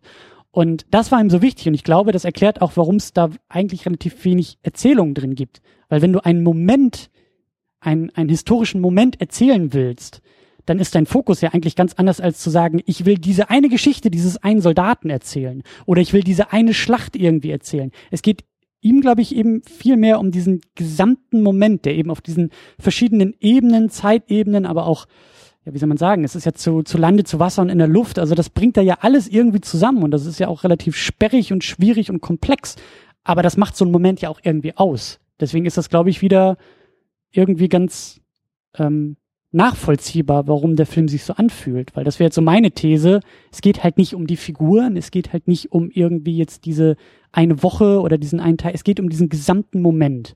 Und das war, glaube ich, so Christopher Nolans Idee und, wie soll man sagen, Mission hinter diesem Film. Würdet ihr das irgendwie ja. unterstreichen? Ist es, Fabian, ist es, hast, hast, hast du auch dieses Gefühl gehabt, dass es jetzt hier irgendwie sperrig, verwirrend und so momenthaft zugeht oder siehst du da doch irgendwie andere Schwerpunkte? Also beim ersten Mal schauen war ich echt verwirrt, weil man bekommt ja nichts an die Hand gegeben. Man weiß teilweise ja nicht mal, wie die Charakter, wie die Figuren im Film heißen. Man weiß nicht, wo die herkommen, was die jetzt zum Überleben motiviert. Gut, das wird das Überleben sein, aber trotzdem bekommt man in anderen Kriegsfilmen ja oft irgendwie, dann gibt es eine Situation, wo die in einem ruhigen Moment beisammensitzen und dann sagen, ja, wenn ich zu Hause bin, dann, mhm. keine Ahnung, hol ich mir erstmal einen Käsekuchen von meiner Oma oder sowas. Und so Momente gibt es in dem Film überhaupt nicht. Also es wird ja generell wenig geredet, da kommen wir sicherlich gleich auch noch drauf zu sprechen. Ähm, aber ja, ich habe mich auch gewundert, warum man so wenig erfährt. Und irgendwann hat es dann Klick gemacht und ich dachte, ah, okay, äh, wenn man keine Geschichte erzählen will, dann braucht man alle Hintergrundinformationen ja eigentlich auch nicht. Und aus der Perspektive macht die ähm, Art und Weise, wie Nolan das erzählt und strukturiert hat, ja eigentlich schon Sinn, oder? Was würdet ihr da so sagen? Ja, es ist, es ist echt interessant. Also ich habe auch in einem Review, so ein, das war so ein ganz kurzes YouTube-Review von nur so ein paar Minuten, ich weiß gar nicht mehr, wie das hieß, aber da hatte einer ziemlich genau irgendwie auch das gesagt, was ich so ein Gefühl hatte weil er meinte irgendwie auch, also der, der Film würde ihm nicht so richtig gefallen, aber er würde ihn eigentlich auch nicht wirklich kritisieren wollen, weil der Film eigentlich ziemlich genau das ist, was Nolan machen wollte. Ja. Ne, also man kann im Grunde nicht sagen, der Film würde nicht funktionieren für das, was er ist. Man kann eigentlich nur sagen, dass der ganze Gedanke dahinter möglicherweise nicht funktioniert oder problematisch ist oder den eigenen Geschmack nicht richtig trifft. Und ich würde mich eigentlich eher so in diesem äh, Lager auch sehen. Mhm, mhm. Also da, da, da kommen wir gleich da, da noch wir, zu sprechen. Genau, ich glaube, genau. da gehen wir nachher noch mal ein bisschen drauf ein. Ja, ja. Lass uns noch ein bisschen, ähm, äh, ein bisschen, wie sagt man, Diskussionsgrundlage vielleicht mitnehmen. Also erstmal so ein ja. paar Punkte, äh, äh, an denen wir uns auch leichter abarbeiten können. Und das ist natürlich, wir haben schon erwähnt, da werden wir am Ende auch noch mal äh, intensiver drüber sprechen, geschrieben und Regie geführt von Christopher Nolan. Ähm, aber auch ganz interessant, wenn er sich da sonst noch so äh, zusammengeholt hat, also gerade auch vor der Kamera. Ähm, ich hatte jetzt echt, also gerade bei den Soldaten zu Lande gar nicht so sehr ähm, den Eindruck, dass ich viele Gesichter irgendwie erkenne. Also der Tommy, ich glaube, das ist auch der erste Soldat in diesem, also der Film geht ja sehr äh, in medias res los. Also wir sind ja direkt irgendwie drin mit so einer Truppe, die dann da irgendwie angeschossen wird und eigentlich nur ein Soldat kommt irgendwie mit seinem Leben davon. Und das ist dieser Tommy gespielt von Finn Whitehead, glaube ich. Also da muss man ja auch eigentlich gleich fragen, ne? also Tommy, der Name, also Tommy ist doch auch der Spitzname für die britischen Soldaten an sich, oder? So die, die Tommys oder so, so kenne ich das eigentlich. Das könnte sein, das weiß ich nicht. Also was das, wenn das jetzt so ist und ich mich nicht irre dabei, dann würde das ja nochmal diese Allgemeinheit eigentlich auch wirklich äh, nochmal so sinnbildlich aussagen durch den, durch den Namen. Ne? So ein bisschen die so Beliebigkeit, oder? Also genau, so ein beliebiger so Name. ein englischer Soldat, so, so klingt es ja dann wirklich schon. Ja. Ja, aber ja, interessant, weil auch in der IMDb, wenn man sich da so ein bisschen durch die Credits durcharbeitet, dann haben wir halt Damien Bonnard als French Soldier. Der hat noch nicht mal einen Namen bekommen. Das ist der, der Kollege, den er dann, glaube ich, da am Strand sieht, wie er sich eben von so einer, von so einem britischen gefallenen Soldaten irgendwie die Schuhe schnappt und die Uniform irgendwie anzieht. Ähm, wie wir dann, glaube ich, auch später Murphy sehen. Hat auch keinen Namen, ne? Nee, genau. Killian Murphy ist Shivering Soldier. Ja. Okay, also ein frierender Soldat. Ähm, Harry Styles als Alex hat dann auch nochmal einen Namen bekommen. Ich glaube, Harry Styles ist irgendwie ein Popsänger und äh, ist irgendwie auch eine ganz abgefahrene Geschichte, weil Nolan wollte sich wohl ursprünglich für alle Soldaten, also das war Absicht, dass er sich für alle Soldaten eher so ein paar Bubi-Gesichter geschnappt hat und er wollte keine Stars da drin haben, weil er wollte halt, wie du gerade gesagt hast, Tamino, so ein bisschen diese naja, diese Beliebigkeit oder diese Austauschbarkeit, aber halt so dieses, diese, er möchte, er wollte diese unerfahrenen Gesichter halt haben. Er wollte da keine Stars haben, dass man sagt, ah, das ist natürlich jetzt hier irgendwie, weißt du, sondern er wollte, dass das halt unbedarfte Gesichter sind und hat sich dann da irgendwie einen Popstar reingeholt, was wohl so ein bisschen äh, nach hinten losging. Aber genau, das sind so die, die drei wichtigsten, glaube ich, äh, die da irgendwie zu Lande unterwegs sind. Tom Hardy haben wir dann eben als Farrier, als Piloten äh, dabei, Kenneth Brenner als Commander Bolton, der ja auch jetzt, also Commander Bolton ist jetzt auch nicht irgendwie die krasseste Rollenbeschreibung. und Killian Murphy als äh, frierender Soldat. So, das sind die drei sind eigentlich so die größten Stars, würde ich sagen, in dem Film. Ähm, Michael Caine habe ich auch kurz gehört. Er hatte, glaube ich, irgendwie so eine Funk, Ja. Funk äh, Durchsage irgendwie Ja, geliefert. das ist mir nicht aufgefallen. ähm, aber sonst, äh, ja, genau. Der muss ja natürlich in jedem Nolan-Film irgendwie auftauchen, das stimmt. Trademark, ja, Director. Ja, aber Trademark. ich glaube, im Abspann wird es gar nicht erwähnt, ne, dass der Michael Caine dabei ist. Nee, der hat, glaube ich, keine Das Credits bekommen, ja. ja. Da Aber, haben sie ihn was, aber verarscht. was Meinst du, Nolan hat Michael Caine angerufen und gesagt, hier, ruf mich mal zurück, wunder dich nicht, meine Mailbox geht ran und wäre cool, wenn du so einen Funkspruch einfach mal so drauf quatschen würdest. Ich sag dir nicht, worum es geht, aber mach das mal. Ich denke, Ja. so wird es gewesen sein. Genau so, ja. Ähm, dann, was ich aber noch ganz interessant finde, klar, Hans Zimmer ist wieder dabei, hat die Musik übernommen. Ich glaube, in der heutigen Zeit ist Hans Zimmer eher so ein Musikproduzent. Ich glaube, der sitzt gar nicht mehr so sehr selber an den ganzen Keyboards, sondern der hat da, glaube ich, auch so eine Schar von Menschen um sich herum. Aber Hans Zimmers Musik ist irgendwie zu hören und heute von heute mal ist dabei, der die Kamera geführt hat als Director of Photography. Und der hat auch, glaube ich, schon Interstellar gemacht und der hat, glaube ich, auch Her Ja, hat gemacht und der hat, glaube ich, auch Spectre gemacht und ich glaube, auf den sollte man mal ein bisschen genauer achten. Spätestens jetzt. Ähm, genau. Ja, noch kurz zu Hans Zimmer. Das ist ja auch so ein bisschen so, also ich, ich habe das in den letzten Jahren irgendwie so mitbekommen. Am Anfang war ja Hans Zimmer so der heiße Scheiß in Anführungsstrichen. Oder alle fanden den cool. Und in den letzten Jahren habe ich eher so den Eindruck, dass viele ein bisschen genervt sind von diesem Hans Zimmer-esken Soundtrack, so weil das, weil der Markt ein bisschen übersättigt ist davon. Oder, Jetzt ist, oder er der, jetzt ist er der scheiße Scheiß geworden. so, so ein bisschen, ja. Also ich, ich glaube, viele kopieren ihn einfach auch ein bisschen und deswegen ist dieser Sound so omnipräsent. Hm. Aber bei dem Film hier hatte ich halt wirklich das Gefühl, dass das ist halt genau so eine Art Film, wo dieser Soundtrack halt Sinn macht. Ja. Das muss man jetzt nicht irgendwie in einen James Bond-Film packen, ne, oder äh, also oft ist es ja einfach so, dass, dass dieser Soundtrack sowieso immer benutzt wird, auch so in jedem Trailer, immer dieses so, alles ist halt so hyper ernst, auch wenn es überhaupt nicht passt. Aber hier, ne, in so einem Kriegssetting, wo es halt wirklich intensiv ist und wo wirklich was auf dem Spiel steht, so, wo, wo es lebensgefährliche Situationen sind, da finde ich diesen Soundtrack da total passend. Und die- dieses, dieses Pulsierende, was da drin ist, das finde ich halt total, wirklich, also besser kann man den Soundtrack eigentlich nicht auf den Film abstimmen, finde ich. Über, über den Soundtrack werden wir gleich auch noch sprechen. Das äh, auf jeden Fall. Der ist super wichtig. Und ähm, ich glaube, ich weiß nicht, Fabian, wie, wie geht's dir denn? Ist Hans Zimmer für dich ähm, ein Thema? Hörst du überhaupt Soundtracks, auch unabhängig von Filmen? Ja. Äh, überwiegend höre ich echt Soundtracks, also neben halt anderer Musik doch sehr viel Hans Zimmer dabei. Ähm, der wird ja in den letzten Jahren so ein bisschen belächelt, wie Tamino schon gesagt hat, weil es irgendwie immer gleich klingt. Das stimmt auch, aber ich finde trotzdem klingt es oft noch gut. ähm, ja, aber ich habe irgendwie das Gefühl, ich weiß nicht, ob euch es da genauso geht, dass Hans Zimmer sich bei Nolan-Produktionen noch mal irgendwie mehr ins Zeug legt. Wenn man sich zum Beispiel den Soundtrack von Amazing Spider-Man 2 anhört, der ist Quatsch, da passiert nicht viel. Aber ähm, bei den Nolan-Produktionen, also Interstellar, da fand ich die Musik auch super und eigentlich alle Filme, die der bisher gescored hat, mit Nolan waren super. Und jetzt bei dem Film, da ist das wieder was anderes, weil oft wird ja überhaupt keine Melodie irgendwie durch die Hm. Musik vermittelt, sondern das sind ja eher so, so eine Soundkulisse ist da irgendwie, ne? Dieses Ticken der Uhr und sowas. Ähm, ja, irgendwie habe ich das Gefühl, dass Zimmer sich noch mal ein bisschen neu erfunden hat jetzt für Dunkirk. Mhm. Ich kann mir aber auch vorstellen, dass das aufgrund der Zusammenarbeit einfach äh, so ist. Also ich glaube, Nolan, ähm, wie gesagt, ich, ich werde noch mal raussuchen, was für ein Interview das war. Das war, glaube ich, irgendwie beim Lincoln Center for Arts and Dingsbums. Also es gibt ein ganz, ganz tolles Interview jetzt zu Dunkirk, ist, glaube ich, irgendwie erst zwei, drei Wochen alt mit Nolan. Und Nolan hatte auch davon geredet, dass er eben Hans Zimmer schon sehr früh in die Produktion halt geholt hat. Also nicht, ich kann mir vorstellen, weißt du, Amazing Spider-Man 2, der Film ist irgendwie fertig.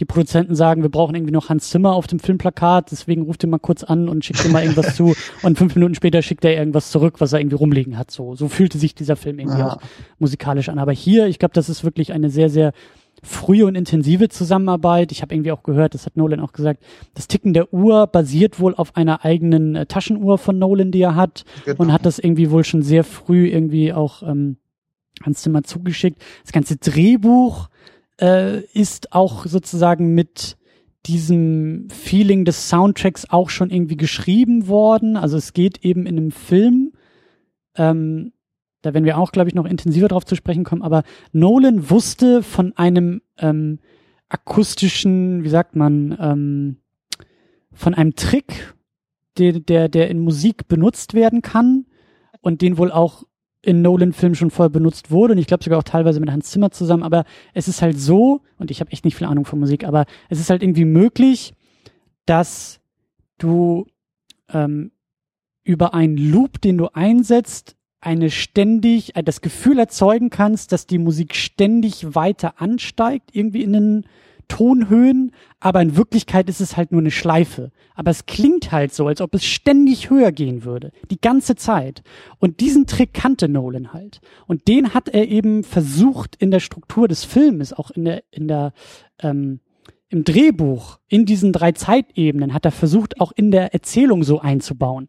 Und das ist natürlich eine ganz andere Art von, von Filmentwicklung, wenn du irgendwie diesen Trick und dieses akustische Ding schon so mitdenkst, dass du weißt, ja, das wird im Soundtrack auch irgendwie eingebaut sein. Und ich glaube, das ist einfach, also ich glaube, dadurch ist auch irgendwie Zimmer ganz anders in diesem Film äh, involviert. So. Und ich glaube auch, dass die beiden einfach sehr, sehr gut zusammenarbeiten. Also das ist, das ist, glaube ich, ein bisschen mehr als einfach nur äh, sowas, ähm, wie sagt man, sowas Pragmatisches. Ich glaube, die beiden ja. arbeiten einfach auch gut und viel zusammen. Und lustigerweise auch in diesem Interview mit Nolan, gerade was Terminio gesagt hat, so Nolan wird, glaube ich, immer gerne nachgesagt, so der, der kann nicht lachen und der ist immer so bierernst. Ähm, Nolan ist da schon sehr, sehr selbstironisch, der weiß, dass dieses, dieses tiefe Bram-Sound, der aus Inception kommt, dass der mittlerweile irgendwie das halbe Kino verdirbt. Also, weil Nolan spricht irgendwie davon in dem Interview so, ja, man hofft ja, dass mit jedem Film, den man macht, man irgendwie auch so sein seinen, wie sagt man, Eindruck in der Filmgeschichte hinterlässt und irgendwie das Medium voranbringt. Und dann muss er halt selber lachen, weil er meint, naja, ich hätte ja nicht wissen können, dass bei Inception ausgerechnet das Bram dasjenige ist, was irgendwie zehn Jahre später immer noch irgendwie alle kopieren. So. Und der weiß das schon. Der, der, der, ja, und der hat auch eine gewisse Form von Selbsthumor da drin. Also auf jeden Fall, ja. Nochmal zu diesem zu diesem Soundeffekt und eben meintest, Christian, da gibt es ein sehr interessantes Video vom Vox Magazine, ist das, glaube ich, zu. Das ist ja dieser Shepard's Tone, den du meintest, ne? Genau, so heißt das. Das, das habe ich auch gesehen, das Video. Genau, ja. die erklären das sehr, sehr gut, ja. Genau. Kann man sich echt mal angucken. Genau, Shepard's Tone, so hieß das. Ja, das muss ich dann wahrscheinlich mal nachholen. Ja, das ist super interessant. Die arbeiten da eben auch mit so Soundbeispielen und das ist, ähm, das ist halt, im Endeffekt ist das der gesamte Film. Also das ist, das ist, das Feeling des Films basiert auf dieser akustischen Illusion.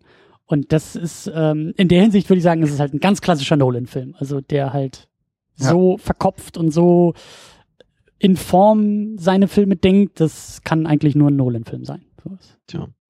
Ja, und dann gibt's natürlich jetzt noch die Frage, ne, wie habt ihr den Film gesehen? Also ich, äh, es gibt, es gibt immer dieses IMAX-Ding, ne, was Nolan ja so toll findet und hier in Deutschland irgendwie nicht möglich ist, das so richtig zu gucken.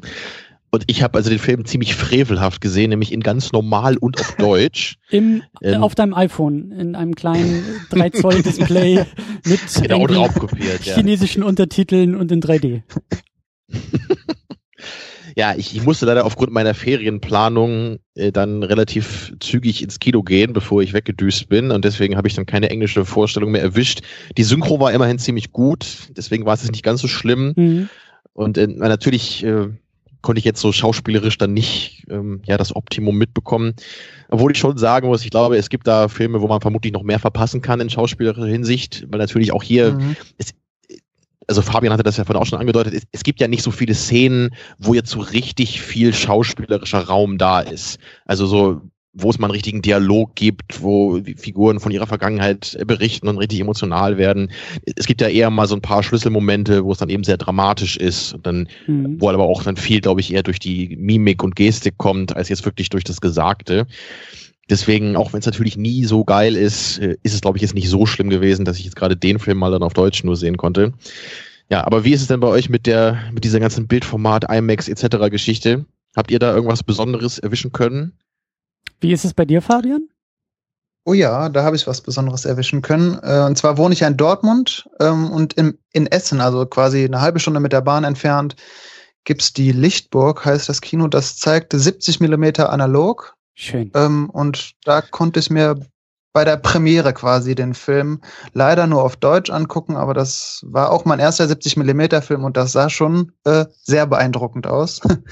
Und jetzt vorgestern habe ich den Film nochmal hier in Dortmund sehen können, da leider nicht auf 70 Millimeter, aber auf Englisch. Und ähm, ja, wirklich viel tun. Also der Unterschied ist jetzt nicht allzu groß zwischen Deutsch und Englisch. Tom Hardy Stimme klingt ganz anders. Hm. Weiß nicht, Christian, hast du den auf Englisch gesehen? Ich habe den auf Englisch gesehen, aber du verstehst Tom Hardy wie bei Dark Knight Rises sowieso fast gar nicht. Der hat immer eine Maske auf und dann genau, murmelt er so mal wieder eine Maske auf. Geht ja. ja nicht ja, Tom Hardy spielt doch eh mit den Augen am meisten hier. Ne? ja. ja. Also das heißt, du hast ihn, du hast ihn zweimal geguckt. Du hast ihn einmal auf Deutsch, einmal auf Englisch und Deutsch 70 Millimeter und Englisch dann ganz normal irgendwie äh, im Kino. Englisch ganz normal, genau. Okay, genau, ja. Genau. Ich habe ihn jetzt einmal geguckt. Ich habe ihn äh, tatsächlich hier in Berlin im IMAX-Kino gucken können. Also oh. ich habe mir das vorher auch alles so ein bisschen irgendwie durchgelesen und das ist halt alles etwas kompliziert. So wie Gott, in Klammern Christopher Nolan, ihn erschaffen hat. Nämlich in 70 Millimeter plus IMAX. Also großes Bildformat, aber vom Anal von einer analogen Filmrolle. Das ist, so wie ich das verstanden habe, in ganz Deutschland nicht möglich. Weil es kein einziges IMAX-Analog-Kino gibt. Hier in Berlin gibt's beides. Es gibt ein IMAX-Kino und es gibt ein Kino, das kann 70 Millimeter. Das sind aber zwei völlig unterschiedliche Kinos. Und ich habe ihn jetzt erstmal auf Englisch im IMAX-Format gesehen, allerdings halt eben Digitalprojektion, aber zumindest wirklich riesengroße Leinwand und halt ein riesengroßes Bildformat. Und ich will den unbedingt noch mal ein zweites Mal gucken. Ich hoffe, dass ich das jetzt bald, wenn ich so ein bisschen Urlaub habe, hier noch mal nachholen kann. Ich will den halt gerne auch auf 70 Millimeter gucken. Und ich meine. Und da muss ich jetzt noch mal kurz nachfragen. Hm? Äh, also bei The Dark Knight war das doch so, dass er so manche Szenen für IMAX gedreht hatte, oder? Ja. Da war doch nicht der ganze Film im gleichen Format. Genau. Aber das ist hier doch wohl jetzt schon so, oder? Jein, also hier hast du, ich glaube so 70, 80 Prozent hast du in einem IMAX-Format. Also IMAX-Format ist, glaube ich, das ist jetzt kein klassisches Kino-Breitbildformat. Das ist, glaube ich, ein bisschen höher. Also das, das ist halt wirklich auch ein anderes Bildformat. Das ist nicht nur eine Und da andere, brauchst du andere Kameras auch für, ne? Genau. Und es ist halt so, dass hat mich auch ein bisschen irritiert jetzt bei dem bei der IMAX äh, Vorführung, dass der dann oftmals echt so zurückspringt in dieses klassische Letterboxd äh, oben unten schwarzer Rand und so. Das macht er, das macht er eher in ruhigen Momenten, eher in so dialoglastigen Momenten. Also der Film ist immer noch nicht hundertprozentig in einem IMAX-Format gedreht. Und ähm, ich kenne das von der Dark Knight ähm, Blu-ray da merkst du halt, wenn er ja, in dieses IMAX-Format springt. Weil ja. dann ist das so ein 16 zu 9 ja. Format, dann ist der komplette Fernseher ausgefüllt. Und so ähnlich war es jetzt eben im Kino, nur sozusagen andersrum. Die Leinwand war komplett ausgefüllt und ab und an springt der Film in so ein Format und gibt dir irgendwie schwarze Balken und dann springt er wieder zurück und die Balken sind weg. Das ist ja manchmal ein bisschen nervig, ähm, aber so ist es halt. Und ich muss dazu sagen, also äh, es ist wohl irgendwie, ich weiß auch echt nicht, wie das denn, ich habe nur online so ein bisschen da auf irgendwie IMAX.com mal nachgeguckt und die sind natürlich sehr erpicht, dass im IMAX immer alles am besten aussieht, bla bla bla. Aber die haben das mal so ein bisschen, die haben so Vergleichsbilder nebeneinander gelegt und ich weiß halt eben echt nicht, ob in anderen Formaten auch wirklich was abgeschnitten wird, weil im IMAX-Kino war das wirklich krass, dass manchmal echt nur so ein schmaler Streifen am oberen Bildrand irgendwie so ein Schiff am Horizont irgendwie war und da habe ich mich die ganze Zeit gefragt, hm, ist das in einem anderen Format denn einfach nicht zu sehen? Wird's irgendwie anders zusammengestaucht. Ich weiß nicht, ob da in den Formaten irgendwie dann auch noch ein bisschen andere Bilder vielleicht sogar sind. Aber ähm, was halt wirklich krass war in einem IMAX-Ding, es war einfach unfassbar laut. Aber es war wirklich unfassbar geil laut. Also vor uns saßen irgendwie so drei Mädels, die halt zu spät kamen und einfach nicht die Klappe gehalten haben während des Filmes aber nach irgendwie einer Minute Film war das Ding so laut, dass ich die wie, nie wieder gehört habe. und deswegen, es war alles gut. Aber ähm, es war schon, also es war, es war echt äh, ein ziemlich, ziemlich geiles Ding, ein ziemlich krasses Erlebnis. So, das, das, äh, ja, also halt im Sound. Im Sound ist das Ding irgendwie so, im Soundtrack, im Sounddesign, der Film ist so, der klingt einfach so, so krass. Und äh, das ja, hat sich auf jeden Fall gelohnt. Also das würde ich nämlich auch sagen. Ich fand eigentlich noch, noch stärker als die Bilder waren eigentlich echt die Sounds. Also auch gar nicht unbedingt der Soundtrack, sondern wirklich diese, diese ganzen Geräusche, die im Film auftauchen. So die, dieses Klappern ja. der Maschinen zum Beispiel oder auch so, ja. wenn, wenn Schiffe eben sinken, also wenn sich Metall verzieht, all solche Sachen. Das war einfach großartig. Das, das war auch für mich eigentlich das Stärkste am Film. Wirklich das Sounddesign selber. Und das, das habe ich auch bei vielen Reviews gehört. Das scheint auch generell so gesehen zu werden. Und äh, bei euch auch? Absolut. Also Fabian, wie war es bei dir? Ja, also echt, das ist, glaube ich, tatsächlich das beste Sounddesign, was ich bis jetzt gehört habe. Gerade dieses, dieses Knirschen irgendwie der Schiffe, sobald die Schiffe sinken, das, weiß nicht, das habe ich bis jetzt noch nie gehört. Also, das war echt ziemlich beeindruckend. Und auch, war das bei euch auch so? Am Anfang wird ja nur diese Schrift eingeblendet und dann sieht man die Soldaten, wie die durch Dünkirchen äh, schlendern, möchte man sagen. Mhm. Ähm, und dann fallen die ersten Schüsse und das ganze Kino ist zusammengezuckt, weil ja. das so ja. Mhm. Absolut. Und auch zwischendurch. Also es gibt dann ja immer mal wieder so Momente, die eigentlich so ein bisschen ruhiger sich andeuten und du wirst sofort da rausgeholt über halt irgendwie einen Schuss oder über irgendwie was auch immer da zu hören ist, aber das, das weiß ich. Also ich bin da auch irgendwie ein paar Mal zusammengezuckt. Das war wirklich, das war echt krass, ja. Ja, und nochmal zu dem, was du eben gesagt hast, Christian. Ich habe gehört, der Film ist ja zu 70 Prozent auf 70 Millimetern gedreht und der Rest ist auf 65 Millimeter Panavision gedreht. Was genau jetzt der Unterschied ist, außer dass der Sensor größer ist, weiß ich auch nicht. Aber in einem Interview mit Chris Nolan habe ich gehört, dass die Dialogszenen alle mit diesem Panavision-Format mhm. aufgenommen wurden, weil eben diese IMAX-Kameras so laut sind, dass man überhaupt keine Stimmen aufnehmen kann. Mhm. Genau, das habe ich auch gehört, ja es ist, genau, das wollte ich nämlich auch noch sagen. Es ist, es war sehr interessant in einem, in einem, in dieser IMAX-Projektion, weil allein durch dieses Bildverhältnis, also durch diese schwarzen Balken, die dazukommen, eben dann auch in solchen Dialogmomenten, das hatte auf einmal eher wieder so einen Filmcharakter. Also das, das, das wurde auf einmal ein Film. Und in dem Moment, wo das Vollbild, wo dieses komplette IMAX-Bild zu sehen war, hat sich das auch anders angefühlt irgendwie. Also durch diese riesengroße Leinwand war das irgendwie, war ich mehr drin. Also war ich irgendwie direkter da drin. Und in dem Moment, wo der Film dann so in diesem Bildformat zurückspringt, wusste ich wieder, ach ja, ich sitze in einem Kino, ich bin ja gar nicht am Strand. So. Und das war schon echt, das war super interessant. Also ich glaube, dass viel von diesem Film, zumindest jetzt in meinem Fall, ich will ihn auch noch mal ein zweites Mal gucken, aber so diese Erstsichtung, es klingt ein bisschen platt, aber es war wirklich ein Erlebnis. Es war wirklich ein Film, ja der, ich weiß nicht, der ist, glaube ich, 100 Minuten lang oder so, ich glaube knapp über anderthalb Stunden lang. Das war halt wirklich, das ich habe, ich habe das auch gespürt im Kino. Ich habe ich habe noch nie so einen Film auf diese Art und Weise erlebt. Und ganz, ganz viel davon ist eben diese, sind diese technischen Aspekte. Also das IMAX-Format, die große Leinwand, Sounddesign, der Soundtrack. Und dann aber eben auch so innerliche Sachen wie fast gar keine Dialoge, ein sehr wortkarger Film, ein, ein sehr unübersichtlicher Film, ein sehr sperriger Film. Und da kommt so viel zusammen, was wirklich ähm, auf so eine blöde Art und Weise ist halt wirklich diese Achterbahnfahrt, die Kino auch sein kann. Die habe ich da echt sehr, sehr gut erlebt. Und dann ist natürlich die Frage, okay, was bleibt eigentlich jetzt übrig davon? Wie viel bleibt davon noch hängen? Wie viel nimmt man irgendwie eine Woche später noch mit? Da werden wir auch noch drüber reden. Aber einfach dieses Kinohafte, dieses Erlebnisding, äh, das hat bei mir halt wahnsinnig gut funktioniert. Ja. Also gerade dieses Wort Erlebnis, ne, das hört man ja öfter eben in Bezug auf den Film, genau wie er das, was Nolan, glaube ich, auch selbst gesagt hatte, eben er macht hier einen Suspense-Film oder das ist sein äh, Projekt gewesen. Und das, das finde ich jetzt auch im Nachhinein immer noch irgendwie spannend und ich, ich bin immer noch nicht so ganz sicher, was ich davon eigentlich halten soll letztendlich.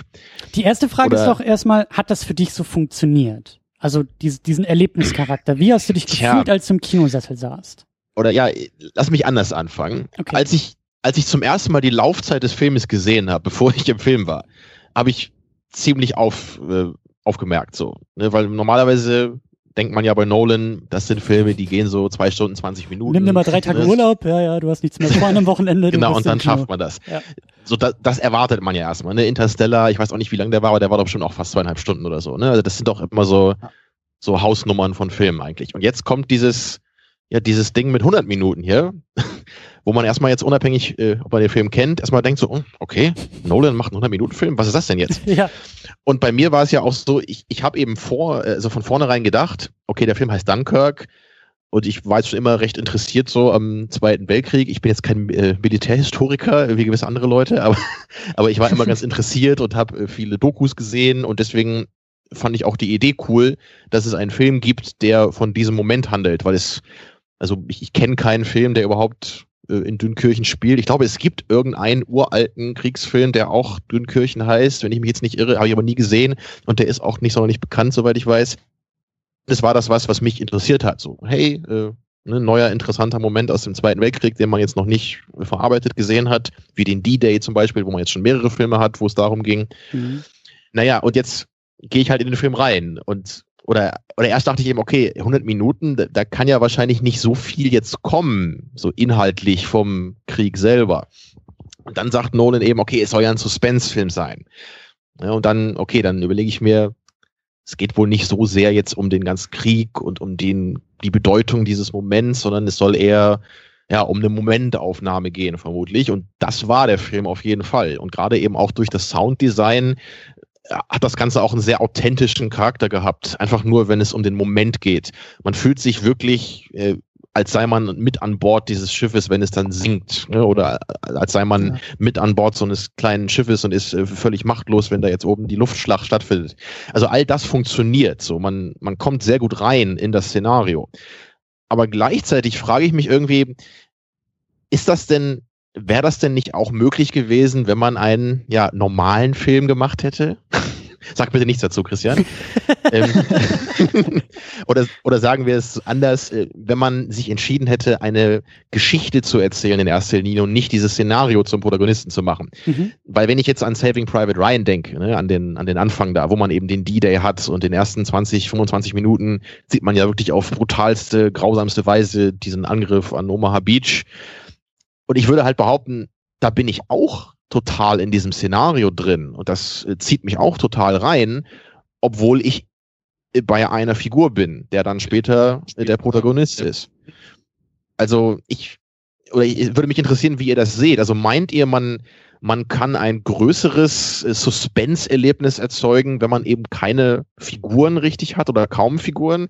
Weil ich würde behaupten, man kann das genauso machen, wenn wir eine normale Geschichte mit einem normalen Protagonisten erzählen, der diesen Tag oder diese Woche da erlebt. Oder wie seht ihr das?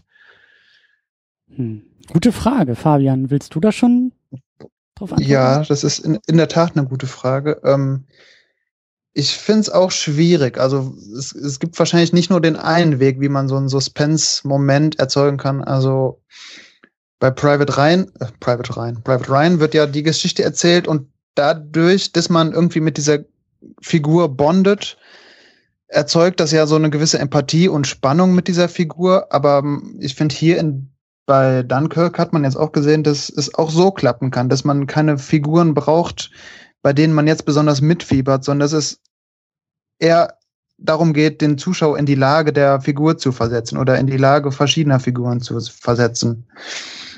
Das wäre jetzt so meine Antwort. Mhm. Ja, Christian? da geht in die ähnliche Richtung. Also ich habe Private Ryan lange nicht mehr gesehen, aber in meiner Erinnerung gibt es so eine Art, ähm, wie soll man sagen, so, so, so ein, ähm, also der Fokus wandelt sich in dem Film. Ich habe diese diese D-Day-Episode am Anfang, das Landen am Strand, habe ich ähnlich intensiv in Erinnerung wie diesen gesamten Dunkirk-Film. Aber dann habe ich das Gefühl, übernimmt irgendwie auch dieser Protagonist, dann übernimmt diese diese Erzählung von Tom Hanks ist da, um irgendwie, war es nicht mit Damon oder wer war das noch? Ja. So, ja. dann wird das auf einmal wichtiger und dann sind halt exakt diese Figuren und exakt diese Geschichte und ich kann mich noch erinnern, ganz am Ende ist doch dann irgendwie die Figur von Matt Damon irgendwie als, als, ähm, als ganz alter Mann am Grab und dann salutiert er und dann, dann wird's auf einmal wieder so ein, es wird eher so eine Heldengeschichte exakt dieser Figuren. Also denn die Erzählung wird immer konkreter. Sie wird, sie fängt allgemein in diesem Moment an, aber konzentriert sich dann so sehr auf diese Figuren.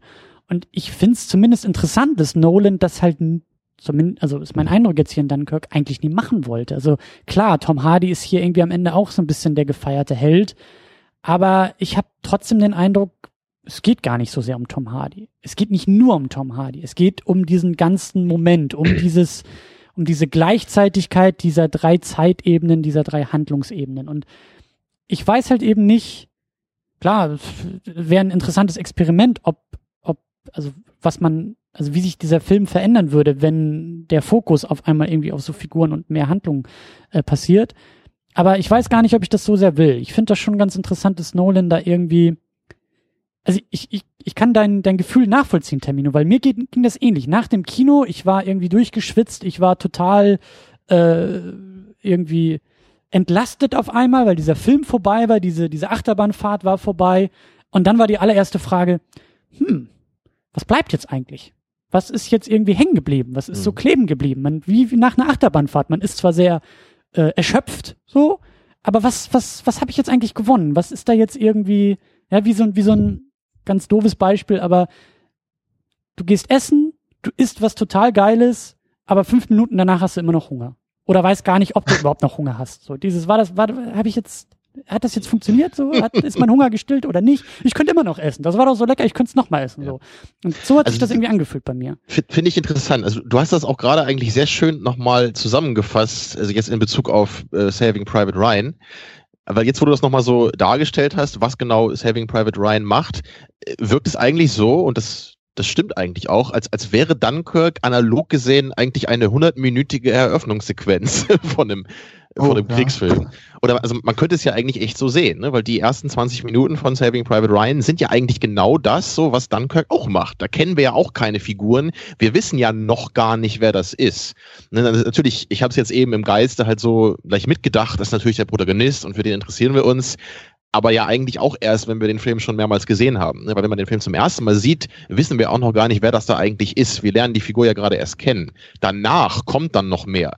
Und wenn man den Film nochmal sieht, hat man das natürlich im Hinterkopf. Ist es nicht so, dass auch das, äh, der Anfang von Private Ryan, es ist doch, Tom Hanks ist doch derjenige, der da am Strand landet mit all den anderen Soldaten, oder? Oder ist das jetzt einfach falsch mhm. in meiner Erinnerung? Nee, nee, das ist, es gibt davor noch einen ganz kurzen Moment, wo irgend so ein alter Mann äh, vor so einem Grab dann ja. äh, unter Tränen zusammenbricht. Das könnte man so als Prolog bezeichnen. Ne? Und dann geht dann äh, diese Strandsequenz los mit Tom Hanks. Aber man weiß halt noch gar nicht, wer das ist.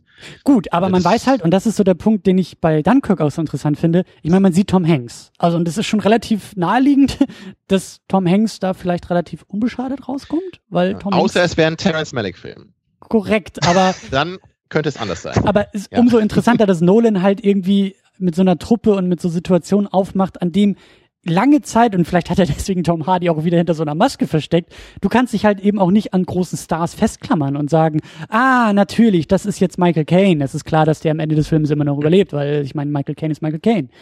Weißt du, und das fand ich halt auch sehr interessant, dass halt eben dieses, diese Soldaten eher unbekannte Schauspieler sind, um vielleicht auch ein bisschen mit der Erwartungshaltung des Zuschauers zu spielen, weil auf jeden also, Fall. Und was ja auch noch dazu kommt, das haben wir noch gar nicht so richtig angesprochen oder nur mal so in Nebensatz, ne, eben diese Zeitebenen. Das ist natürlich ein Unterschied, was man jetzt bei Saving Private Ryan natürlich nicht hat. Ja. Und da haben wir, also bei, bei, bei der Eröffnungssequenz, da sind wir eben wirklich bei Tom Hanks. Also ein paar andere Figuren sehen wir zwar auch, aber es ist klar, äh, also Tom Hanks ist das Zentrum dieser Szene und wir erleben diese Szene zu allergrößten Teilen aus seiner Perspektive. Hier hingegen haben wir drei Perspektiven, die eigentlich alle relativ gleichwertig sind. Also vielleicht könnte man sagen, dass diese Sequenz mit dem Tommy am Strand, dass es vielleicht die wichtigste ist. Die hat vermutlich auch am meisten Screentime, würde ich jetzt äh, vermuten. Aber ich hatte jetzt nie das Gefühl, dass eine von denen wichtiger ist als die andere. Also sie gehörten alle dazu. Ne? Es ist eben ne, Land, Meer und Luft. Alles gehört zusammen. Ne? Das sind drei mhm. verschiedene Perspektiven in diesem Szenario. Das macht das Ganze aber natürlich auch wieder anonymer noch.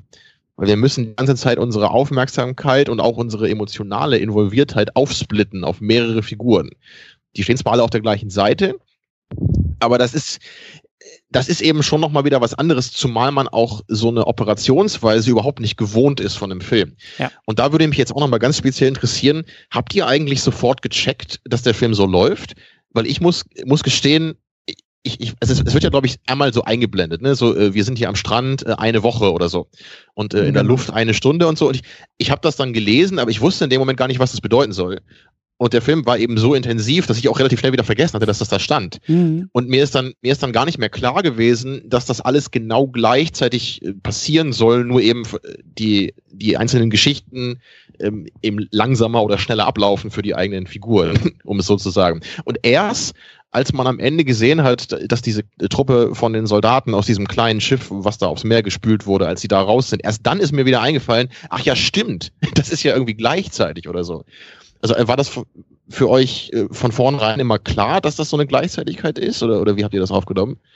Also das erste Mal, so, sorry, das erste Mal aufgefallen ist mir das ehrlich gesagt, ähm, weil auf einmal Nacht war. Ich glaube, der Tommy hat auf einmal eine Szene in der Nacht gehabt, während äh, Tom Hardy irgendwie noch in der Helligkeit durch die Gegend geflogen ist. Ähm, da habe ich das erstmal so, habe ich mich gewundert und dachte, hä, okay. Ach so, ja, am Anfang stand ja eine Woche, ein Tag und eine Stunde.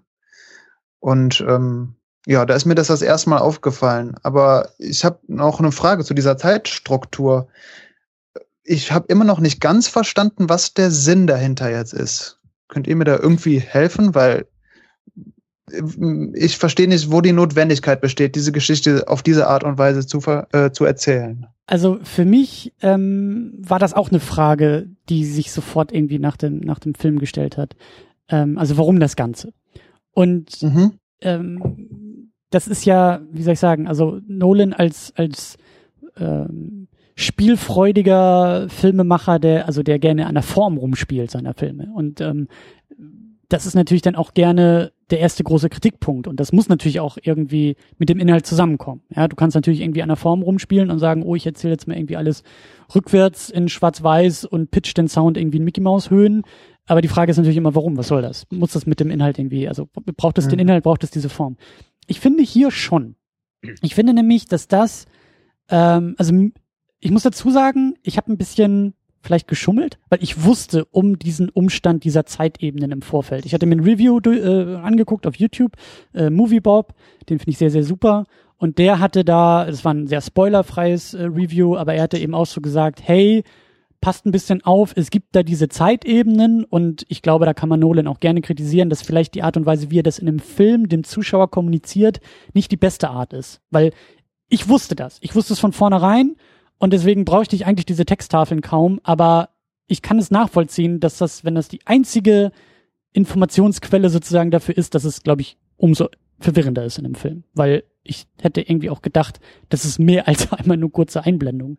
Aber ähm, also ich wusste das halt, aber ich find's gut, ich find's sinnvoll, ich find's passend, weil es den Film dadurch noch mal ein bisschen verwirrender macht. Und ich finde ich finde es super interessant, ähm, weil es in einem Film, also Nolan nimmt sich ein Problem an, was ein Film eigentlich nicht lösen kann. Nolan will Gleichzeitigkeit erzählen in einem Medium, was aber kein gleichzeitig kennt. Er hätte vielleicht einen Splitscreen machen können oder so. Okay, dann wäre es gleichzeitig auch in der. Wie bei dem Hulk-Film hier, ne? ja, oder halt eben 24 hat das als Serie immer gerne gemacht. Das war dann immer so dieses, hier ist ein Szenario, also hier ist irgendwie auf der Straße und hier ist irgendwie der Agent und hier ist irgendwie das Opfer und du merkst, diesen, das, das, diese drei Fenster, die du siehst, sind alle jetzt gerade, dann wird immer noch gerne eine Uhr eingeblendet, so. Das ist halt Gleichzeitigkeit. Aber er macht es halt eben nicht so. Er macht es halt ähm, da kann ich mich auch, um vielleicht noch einen ganz großen Bogen zu schlagen, äh, aus dem Studium erinnern. Das hatte damals auch ähm, in der Philosophie ein Professor mal so schön gesagt. Ein Bild, also es ging eben um Kunst, es geht um Kunstwerke. Ein Bild, ein Gemälde ist durch das Medium zur Gleichzeitigkeit gezwungen. Es gibt in einem Bild nicht die Möglichkeit zu sagen, und dann, und dann, und dann sondern mhm. das Bild ist halt einfach da. Es ist gleichzeitig, alles ist gleichzeitig in einem Bild da. Du kannst kaum zeitliche Unterschiede wahrnehmen in dem Bild. Und dann gab es, glaube ich, in der Kunst immer so ein paar, also es gibt da irgendwie dann gerade irgendwie so ein Mittelalter und so, ich kenne mich da auch nicht großartig aus. Es gibt da aber schon Arten, wie man eigentlich so ein Bild irgendwie lesen soll und wie es verstanden werden will und so. Aber es ist halt die also Schwierigkeit des Mediums. Ja nur, nur kurz als kleine Reingrätsche hier. Du hast natürlich genau recht damit, aber man kann ja trotzdem immer so ein bisschen so rumtricksen. Oder denkt zum Beispiel an dieses äh, berühmte Bild, wo man so einen Affen sieht und dann gibt es ein paar Formen und dann irgendwann steht der Mensch da. Ne, also man kann ja, ja so ein, ja. wenn man so ein paar Bilder oder, oder man hat eine Figur, die hast du mehrmals auf einem Bild und du siehst sie immer ein bisschen anders, dann suggeriert das eine Entwicklung. Obwohl man ja trotzdem nur eine Momentaufnahme zeigen kann. Aber durch das Nebeneinander, also durch das visuelle Nebeneinander, kann man auch ein, ein chronologisches Nebeneinander suggerieren. Genau, aber es ist halt die Schwierigkeit des Mediums, mit der du denn spielst. Und im Film, genauso ja. wie halt im, im ähm, ähm, also er, der, der Professor hat das damals halt, äh, damals halt mit dem Text verglichen, weil der Text, das gedruckte Wort, kennt nur und dann und dann und dann. Weil die Schrift halt einfach nacheinander gelesen werden muss. Du kannst natürlich inhaltlich ausdrücken, dass das, was du gerade umschreibst, in irgendwie fünf Seiten und irgendwie 20 Sätzen, dass das eigentlich alles gerade gleichzeitig passiert, aber du als Leser nimmst es nacheinander wahr. Und genauso macht es halt Nolan. Er setzt halt Dinge, die gleichzeitig passieren, chronologisch hintereinander. Und ich fand es halt so interessant, dass er zwischendurch aber auch immer mal wieder so einen Tick zurückspringt oder ich selber gar nicht wusste, ähm, Moment mal, ist das nicht eigentlich, müsste das jetzt nicht eigentlich noch davor spielen? Weil die Jungs waren noch gerade ja. eben schon im Wasser, aber jetzt sind sie wieder auf dem Schiff. Ist er gerade kurz zurückgesprungen in der Zeit? Weil wir waren mit Tom Hardy ja gerade in der Luft und ich weiß, ja, das ist aber eigentlich irgendwie auch eher danach und nicht. Da.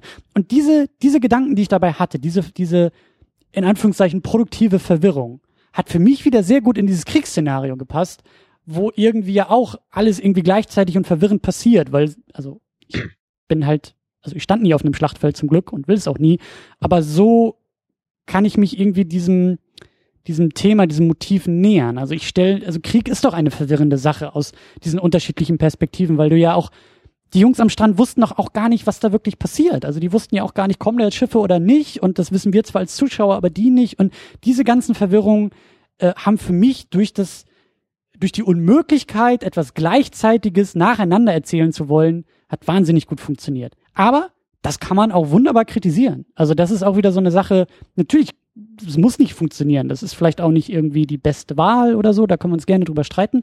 Aber auch da wieder so als Erlebnis hat es für mich gut funktioniert. Also Fabian hatte ja eben gefragt, äh, muss das sein oder was genau bringt es eigentlich, das so zu machen? Und ähm, erstmal kann man sich dem Ganzen ja so nähern, dass man sich vorstellen kann, ähm, wie wäre es denn, wenn wir eine Stunde in allen drei Zeitepisoden hätten? So, das wäre ja eigentlich äh, die herkömmliche Weise, wie man sowas genau. eben macht. Oder wenn man jetzt an Episode 1 denkt, wo wir, glaube ich, auch irgendwie vier äh, Storylines am Ende dann irgendwie gleichzeitig haben, äh, da ist es ja so, dass die alle trotzdem in der gleichen Zeitspanne ablaufen. So, es wird dann immer hin und her geschnitten und dann sieht man eben aus einer anderen Perspektive, wie diese Figuren gerade den großen Krieg da äh, erleben am Ende des Films. So, das hätte man ja auch machen können. Aber aus irgendeinem Grund hat sich Nolan eben entschieden, da jetzt noch einen Schritt weiter zu gehen, nicht einfach nur mhm. drei verschiedene Perspektiven äh, auszutauschen, sondern auch noch die einzelnen Zeitausschnitte verschieden lang zu machen. Und das ist natürlich was, was meines Wissens vorher noch nicht gemacht wurde. Oder da würde mir zumindest kein Film einfallen, der in diese Richtung geht. Und das ist natürlich jetzt schon mal eine bemerkenswerte Sache, weil man sicherlich dann wie automatisch gerne wissen möchte, warum das denn jetzt äh, so sein muss. Ne? Weil auch wie du meintest, Christian, es erzeugt manchmal ein bisschen Verwirrung. Und dann fragt man sich irgendwie, hin, das ist doch gerade schon passiert und warum springe ich jetzt wieder zurück und wo genau sind wir jetzt? Und ja, so ganz genau kann ich das eigentlich auch nicht sagen. Äh, ich, mir würde höchstens einfallen, dass natürlich so noch ein bisschen mehr die Möglichkeit ist, also jetzt nicht nur so diesen einen Moment in der Schlacht zu zeigen, sondern dem ganzen Szenario zumindest noch mal ein bisschen Raum zu geben, so dass wir zum Beispiel einmal sehen können, wie der Soldat durch die Stadt Dünkirchen geht und dann am Strand ankommt. Ja. Also so ein paar ja. Szenen haben wir eben, die das Ganze ein bisschen besser etablieren. Das wäre ja gar nicht möglich, wenn wir nur diese eine Stunde jetzt hätten aus, aus Tom Hardys Geschichte und die auch noch aus der Sicht der anderen erleben würden also in, in gewisser Weise finde ich das ganz clever, und obwohl ich das auch relativ verwirrend fand am Anfang, würde ich eigentlich das nicht unbedingt Nolan vorwerfen wollen. Ich, ich würde es eigentlich eher mir vorwerfen wollen als Zuschauer, dass ich gucke noch aufgepasst habe. Aber es also ist schwierig zu sagen. Es, es stand ja da. Es, es, war ja gesagt, hier ja, der und der da. eine Woche. So ich, es war halt nur diese eine Einblendung und da, da man eben im Kino sitzt, da man einen intensiven Film guckt, äh, habe ich mir jetzt keine Notizen gemacht und mir das irgendwie vorne an die Stirn geklebt. Ah, hier, vergiss nicht, ne? Das ist jetzt irgendwie eine Stunde und genau so ist das wohl gemeint ja, also wie das halt mit der Verwirrung ist, was Christian sagt, das weiß ich halt nicht, ob das jetzt wirklich so gedacht ist, weil wenn es eigentlich von Nolan so gedacht wäre, dann hätte er eigentlich gar keine Zeittafeln äh, einblenden sollen, oder? Dann hätte es, genau. äh, am, am, Ende hätte es sich ja dann aufgeklärt, so wie bei Memento. Da wird ja auch nicht am Anfang eingeblendet, mhm. hier übrigens, hier, ne, schwarz-weiß, das ist rückwärts, ne, und Farbe ist vorwärts, ne. Weil da geht's ja auch genau darum, diese Verwirrung zu erzeugen. Das hat Nolan ja schon mal gemacht in einem seiner Filme. Und deswegen glaube ich jetzt, ist natürlich nur eine Vermutung, aber ich glaube, dass es wirklich eher darum geht, dem, dem Szenario noch ein bisschen mehr Raum zu geben, dass man nicht nur, nur diese eine einzige Stunde jetzt sehen kann, sondern auf diese Weise so ein bisschen eben beides hat. Man hat diesen intensiven Moment am Ende dann, die, also im Grunde das, was Tom Hardy erlebt, Tom Hardys Stunde aus der Sicht der anderen, aber gleichzeitig hat man eben vorher noch ein bisschen mehr. Man sieht eben, wie der Soldat an den Strand kommt, man sieht, wie sich diese zivilen Boote aufmachen, kann da noch so ein bisschen Drama haben oder ein äh, bisschen, ja. also zumindest ein ganz bisschen sehen, wie die Charaktere so ticken und warum die das machen wollen, ne? warum die meinen, wir müssen jetzt den Soldaten helfen. So würde ich das für mich aufschlüsseln und ich finde es im Nachhinein auch auf jeden Fall in Ordnung es, ich, ich glaube, es liegt einfach hauptsächlich daran, dass es einfach ungewöhnlich ist. Man kennt das halt nicht aus anderen Filmen und deswegen wirkt es ein bisschen merkwürdig. Wenn es jeden, jedes Jahr fünf Filme gäbe, die das so machen würden, würde das vermutlich keiner kritisieren hier. Ich finde aber gerade, was du gesagt hast, noch, noch einen ganz interessanten Hinweis, weil, also für mich stellt sich da jetzt echt die Frage, ähm, ob das, ob Nolan das vielleicht auch komplett ohne Tafel vielleicht ursprünglich wollte.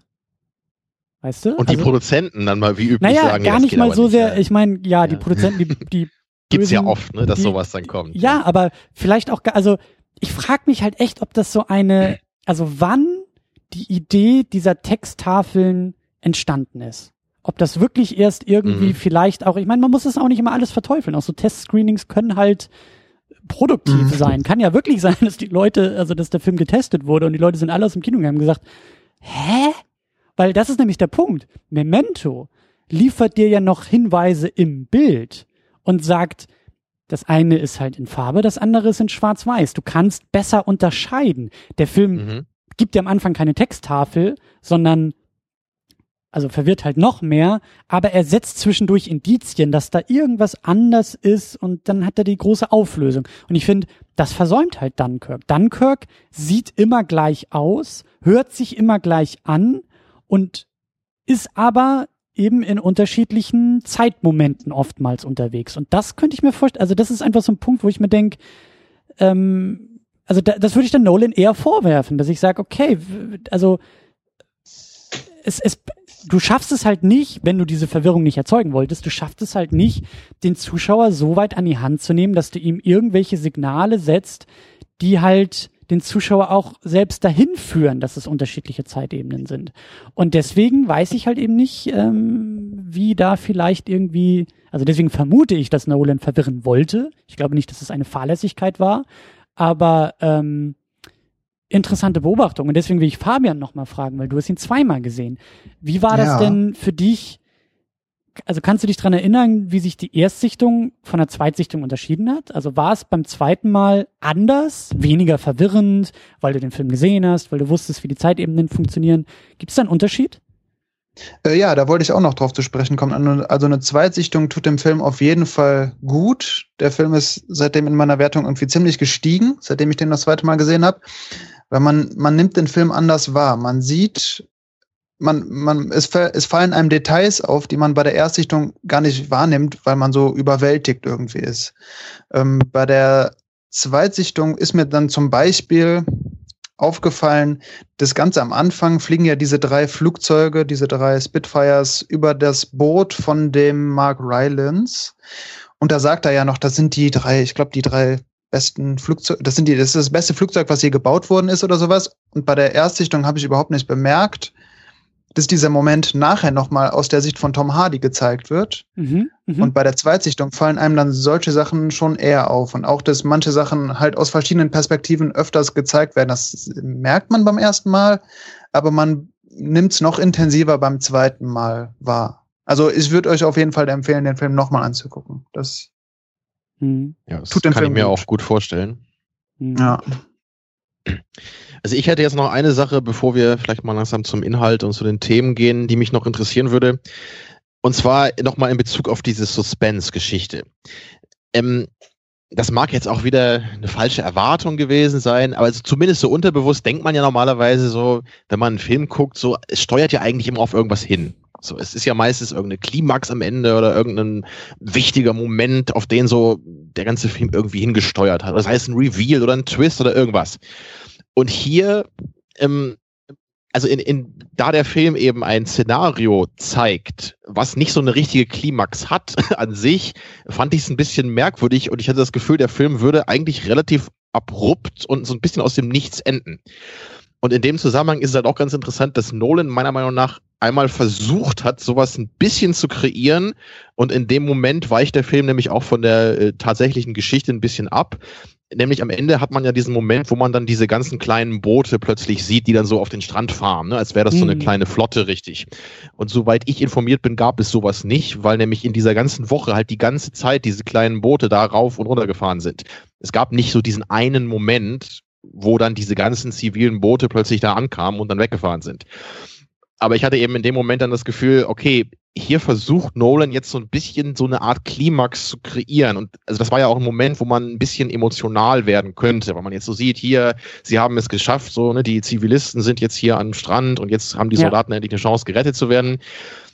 Also in der Hinsicht, da ja Nolan wirklich von dem Szenario hier ein bisschen abweicht, hatte ich da das Gefühl, dass er versucht, so eine Art Klimax zu kreieren. Aber es, es hat sich für mich ein bisschen künstlich angefühlt dadurch. Und daher blieb eben bei mir am Ende das Gefühl, hm, also eigentlich, oder um es ganz hart zu sagen, in der, in der ersten halben Stunde war ich so richtig drin ich war so richtig intensiv in diesem Szenario. Ich fand es aufregend, spannend. Ähm, ne, es war krass und klaustrophobisch teilweise, als dann dieses erste Schiff da sinkt, ne, wo er dann wieder raus muss, als sie da gerade wie immer am Ladenbrot essen. Also das, das war einfach klasse so. Aber danach, so wie man eben als Mensch oder als Zuschauer in so einem Film ist, man gewöhnt sich ja ein bisschen daran. Und man gewöhnt sich auch an die Intensität dieses Szenarios. Und im zweiten Drittel ging das dann immer weiter. Und am Ende war es für mich irgendwie so, ja, ist natürlich jetzt ein krasses Ding, es ist Krieg, es ist laut, es ist aufregend, aber ich habe das jetzt schon eine Stunde gesehen und wenn dann eben nichts mehr hinterherkommt, dann war ich am Ende halt nicht so, also da war halt kein Frodo, der den Ring ins Feuer geschmissen hat, ja. So, da war nicht das der große Moment, auf den alles zugelaufen ist. Ja? Die, hat, die, hat euch das gestört oder habt ihr das überhaupt so wahrgenommen? Dir fehlte in der Achterbahnfahrt eigentlich der größte Looping ganz am Ende.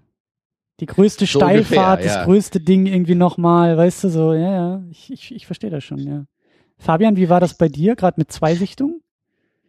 Ähm, also ich kann mir vorstellen, was Nolan sich bei dieser Szene gedacht hat, wo die ganzen Boote ankommen. Ich glaube, das sollte so eine Art Katharsis, irgendwie so eine, da sollte sich der Zuschauer auch mal zurücklehnen können, weil der Film ist so intensiv die ganze Zeit vorher und dann sollte es vielleicht diesen einen Moment geben, wo man sich einmal, wenigstens einmal in dem Film gut fühlt, äh, was ja sonst in dem Film eigentlich nicht der Fall ist.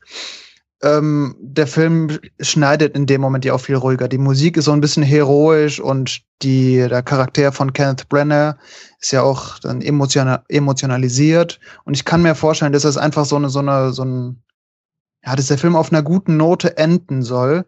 Aber es stimmt schon, was Tamino sagt. Das wirkt ein bisschen gekünstelt, weil es einfach nicht ins sonstige Konzept des Filmes passt. Mhm. Ja. Da kommt auf einmal so ein Aber leichter Pathos rein, der vorher gar nicht vorhanden war. Das war so mein Eindruck. Der Film ist vorher so verwirrend und irgendwie auch so auf eine gewisse Art und Weise bodenständig. Mich hatte das zum Beispiel total überrascht, dass Killian Murphy jetzt nicht irgendwie der heroische Held ist, sondern halt eher so ein sehr unsympathischer, irgendwie bedauernswerter, aber irgendwie auch nicht. Und ich hatte so ein total angespanntes Verhältnis zu seiner Figur. Und ich habe eigentlich erwartet, oh, bekanntes Gesicht, verhältnismäßig großer Star. Mhm. Du bist so, so sozusagen, du bist mein Protagonist. Mit dir fieber ich mit. Ich will, dass du irgendwie am Ende äh, am liebsten noch so äh, ganz allein den Zweiten Weltkrieg entscheidest. So auf das habe ich eigentlich eher gewartet. Und dann ist er aber nicht das. Also er ist halt, wie gesagt, Arschloch ist er auch nicht. Er ist irgendwie ein gezeichneter Typ vom Krieg und und so so so ja, ich sag so, das Verhältnis war so angespannt irgendwie zu seiner Figur. Und als ich das dann realisiert habe, dachte ich, ah, okay, und auch die Jungs da irgendwie am Strand und da ist, es fehlt den, es fehlt den klassische, es fehlt der klassische Held, die ganze Geschichte ist so verwirrend und es geht eher um diese Momenthaftigkeit und das fand ich so interessant und so, so ungewohnt und so ungewöhnlich und war dann halt überrascht, dass auf einmal dann am Ende doch so dieser heroische Moment so heraufbeschworen wird und der Pathos irgendwie reinkommt und gerade so die Dialoge denn so nach Filmdialogen klingen, weil Kenneth Brenner guckt ja irgendwie durchs Fernglas und dann wird er gefragt, what do you see? Und dann guckt er halt ganz intensiv durchs Fernglas und dann sagt er, I see hope. Und das ist halt so, ja, gut, jetzt sind wir wieder in einem Film. Jetzt ist wieder so. So ein bisschen bedeutungsschwanger, ne? Genau. Und, und ja, okay, das ist dann Nolan und, und äh, das war auch so mein Gedanke, so Nolan ist halt immer irgendwie der Mann der großen Gesten in seinen Filmen. Es ist halt immer irgendwie, also nicht nur technisch, es ist halt oft inhaltlich auch so pompös und es sind irgendwie tiefe moralische Dinge, die da verhandelt werden. Und Nolan ist nicht der Mann der leisen Töne und auch nicht der kleinen Momente. Es ist immer groß und, und am liebsten noch, noch größer. Und dann war halt klar, okay, jetzt versucht Nolan hier halt irgendwie so das Thema Hoffnung auf einmal so pompös äh, also auch so was Optimistisches so pompös aufzuziehen. Und ich hatte so den Eindruck, ja, Nolan, du bist es vielleicht noch nicht ganz so gewohnt. Auch dann habe ich so ein bisschen an Interstellar gedacht und habe da wieder so diese Familiengeschichte, Vater-Tochter-Dynamik und die Liebe und so dieses ganze äh, kitschige Ding, was ich ja sehr gerne mag, aber auch da lasse ich die Kritik zu, so, ja, Nolan, du bist vielleicht einfach nicht gewohnt in diesen, in diesen, äh, mit diesen Vokabeln zu sprechen. So. Und deswegen ist es vielleicht manchmal ein bisschen, stolpert das vielleicht manchmal ein bisschen bei ihm. Und genau diesen Eindruck hatte ich jetzt auch hier. So gut, dass du jetzt mal eher so ein bisschen was Hoffnungsvolles machst und irgendwie hatte ich so das Gefühl, dass ich das gerade irgendwie in der heutigen Zeit auch gerne mal wieder mehr im Kino sehe und dann auch gerne von einem Nolan. Aber sind wir mal ganz ehrlich, ähm, das ist jetzt nicht irgendwie so deine deine Sprache, die du normalerweise sprichst. Und so hat sich das irgendwie auch angefühlt. So. Ging dir das ähnlich, Tamino? Ähm, kam, kam das, kam, kam so deine, kommt, kommt so dein, dein Unbehagen in dieser Klimax auch daher?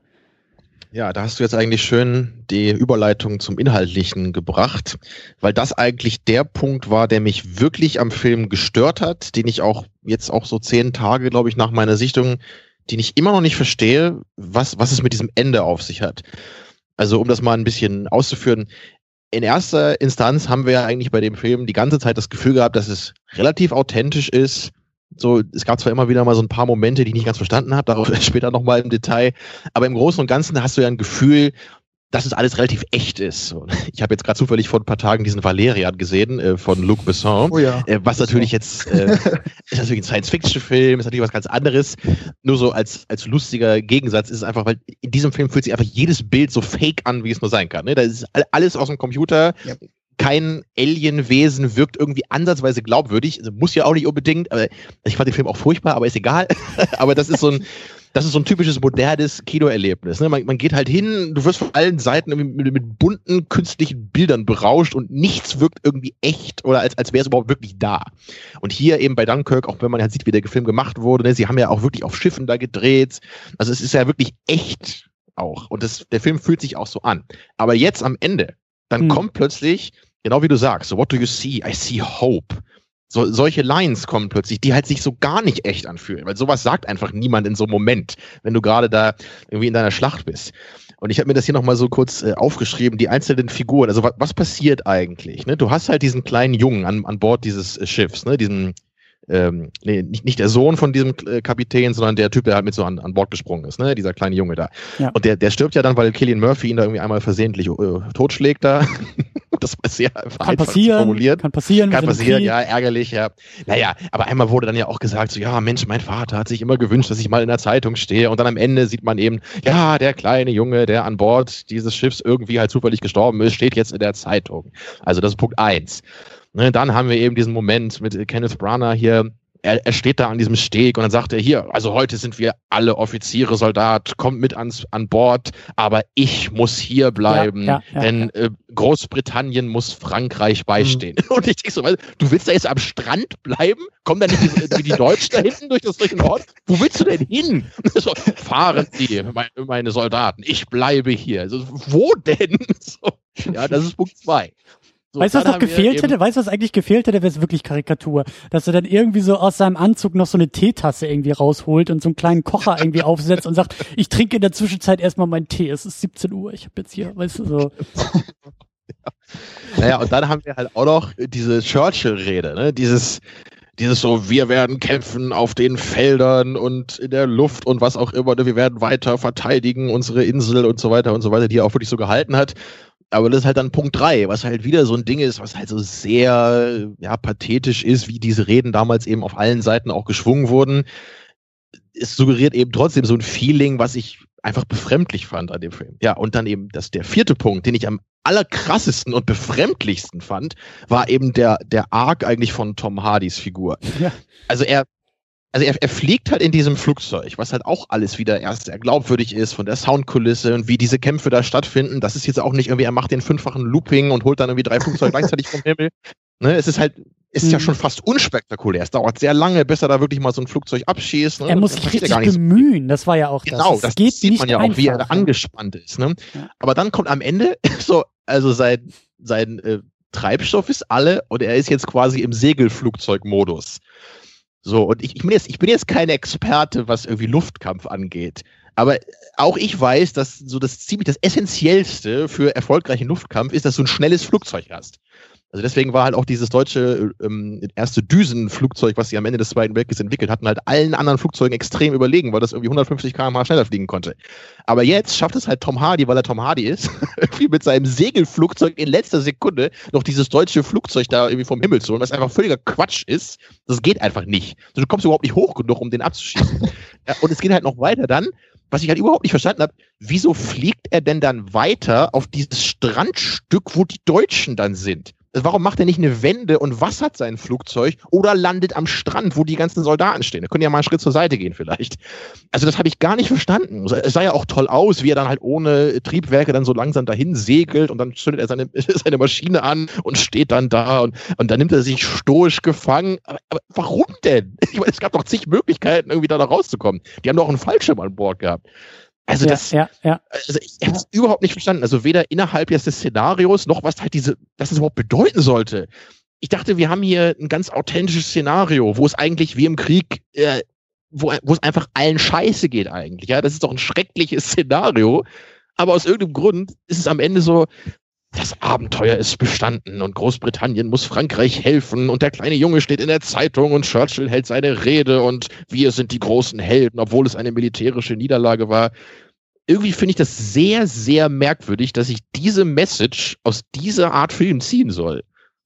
Und äh, abschließend, also ich, ich bin halt nie ein Fan von Pathos in Filmen und gerade nicht in Kriegs- oder Antikriegsfilmen.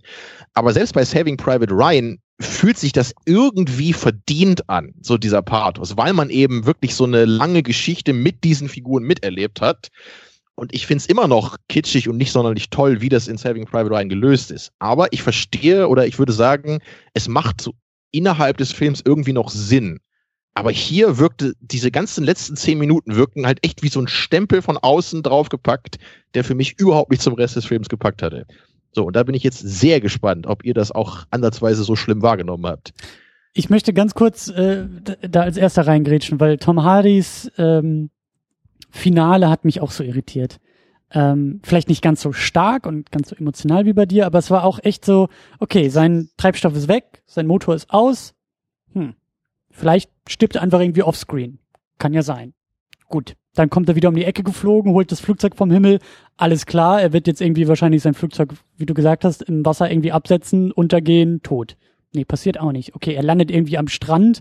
Ähm, dachte ich, gut, dann vielleicht irgendwie eine Bruchlandung, ja, und er stirbt dabei und halt so ein, so ein, um diesen Heldenstatus damit immer so ironisch zu, zu, zu kommentieren, so, aber nee, perfekte Landung. Okay, alles klar.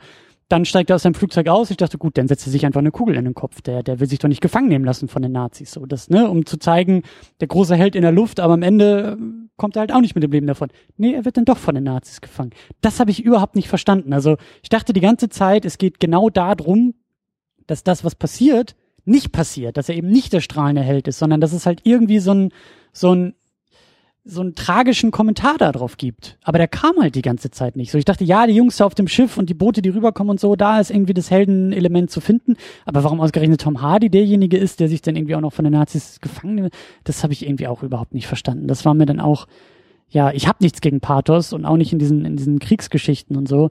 Aber das war irgendwie sehr, ich will nicht sagen unverdient, aber das, das, das hat sich auch nicht so rund angefühlt. Ja. Fabian, wie ja, war das bei dir? So, so ging es mir eigentlich ähnlich. Nicht ganz so drastisch wie bei Tamino vielleicht. Ich finde schon, dass sich das irgendwie, was gesagt wurde, hat sich verdient angefühlt, aber wie es gesagt wurde und wie es vermittelt wurde, das wirkte einfach nicht natürlich und ziemlich dick aufgetragen. Das stimmt schon. Die, Musik wird dann ja auch so heroisch wieder und Tom Hardy äh, landet perfekt auf dem Strand bei Sonnenuntergang. Also es war so ein bisschen over the top irgendwie. Das war ja schon ein Postkartenmotiv eigentlich. Das war echt ein Postkartenmotiv, ja. Äh, und ja, das Vielleicht sollte es ein Prolog zu Bane sein, weiß nicht, dass er dann sagt, Fire rises und dann Origin Story. setzt er seine Maske wieder auf und Ach, das war ein deutsches Gefängnis, wo er drin war. Ja, Ja, es macht genau. alles Sinn. Das spielt in einem Cinematic Universe. ja, genau. Verknüpfen kann Nolan ja sowieso gut. Und des, deswegen hat er auch die Maske als Bane. Das ist eigentlich eine Referenz auf seine Zeit im Krieg. Das ist so, damals im Krieg war ich der große Held und deswegen trage ich die Maske als Bane, weil ich wäre gerne der Held. Genau, und seine Ja. Lady, das ist eigentlich eine deutsche Krankenschwester, die er da im, im Gefängnis kennengelernt hat. Oder so. Ja. Apropos Krankenschwester, es gibt in dem Film, habe ich gelesen, nur zwei Sprechrollen von Frauen. Ja. Das fand ich dann doch sehr krass irgendwie. Ja, es Ich gibt glaube, das auch, beides mal wahrscheinlich Krankenschwestern, ne?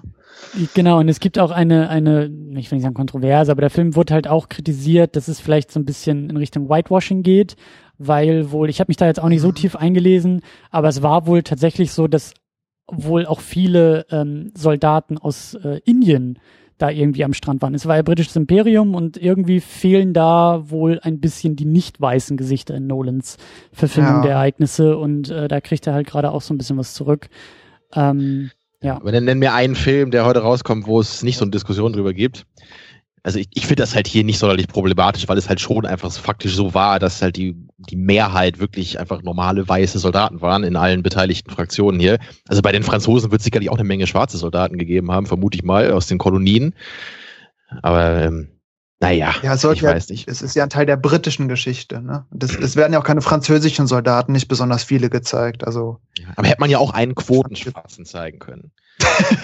Ne? Naja, Also- ich würde das, ich würde das aber trotzdem nicht einfach so abtun. Also als, als, also gerade Nolan, der dieses, wie wir auch gesagt haben, der ein Gefühl von Echtheit erzeugen will und sich, glaube glaube ich, auch sehr intensiv mit den geschichtlichen, also mit den historischen Aspekten beschäftigt hat, so, ähm, ich würde ihm da jetzt keinen bösen Willen unterstellen. Aber die Frage ist schon irgendwie legitim zu sagen, warum, warum nicht? Also warum sieht der Film vielleicht nicht so aus, wie die Geschichte aussah?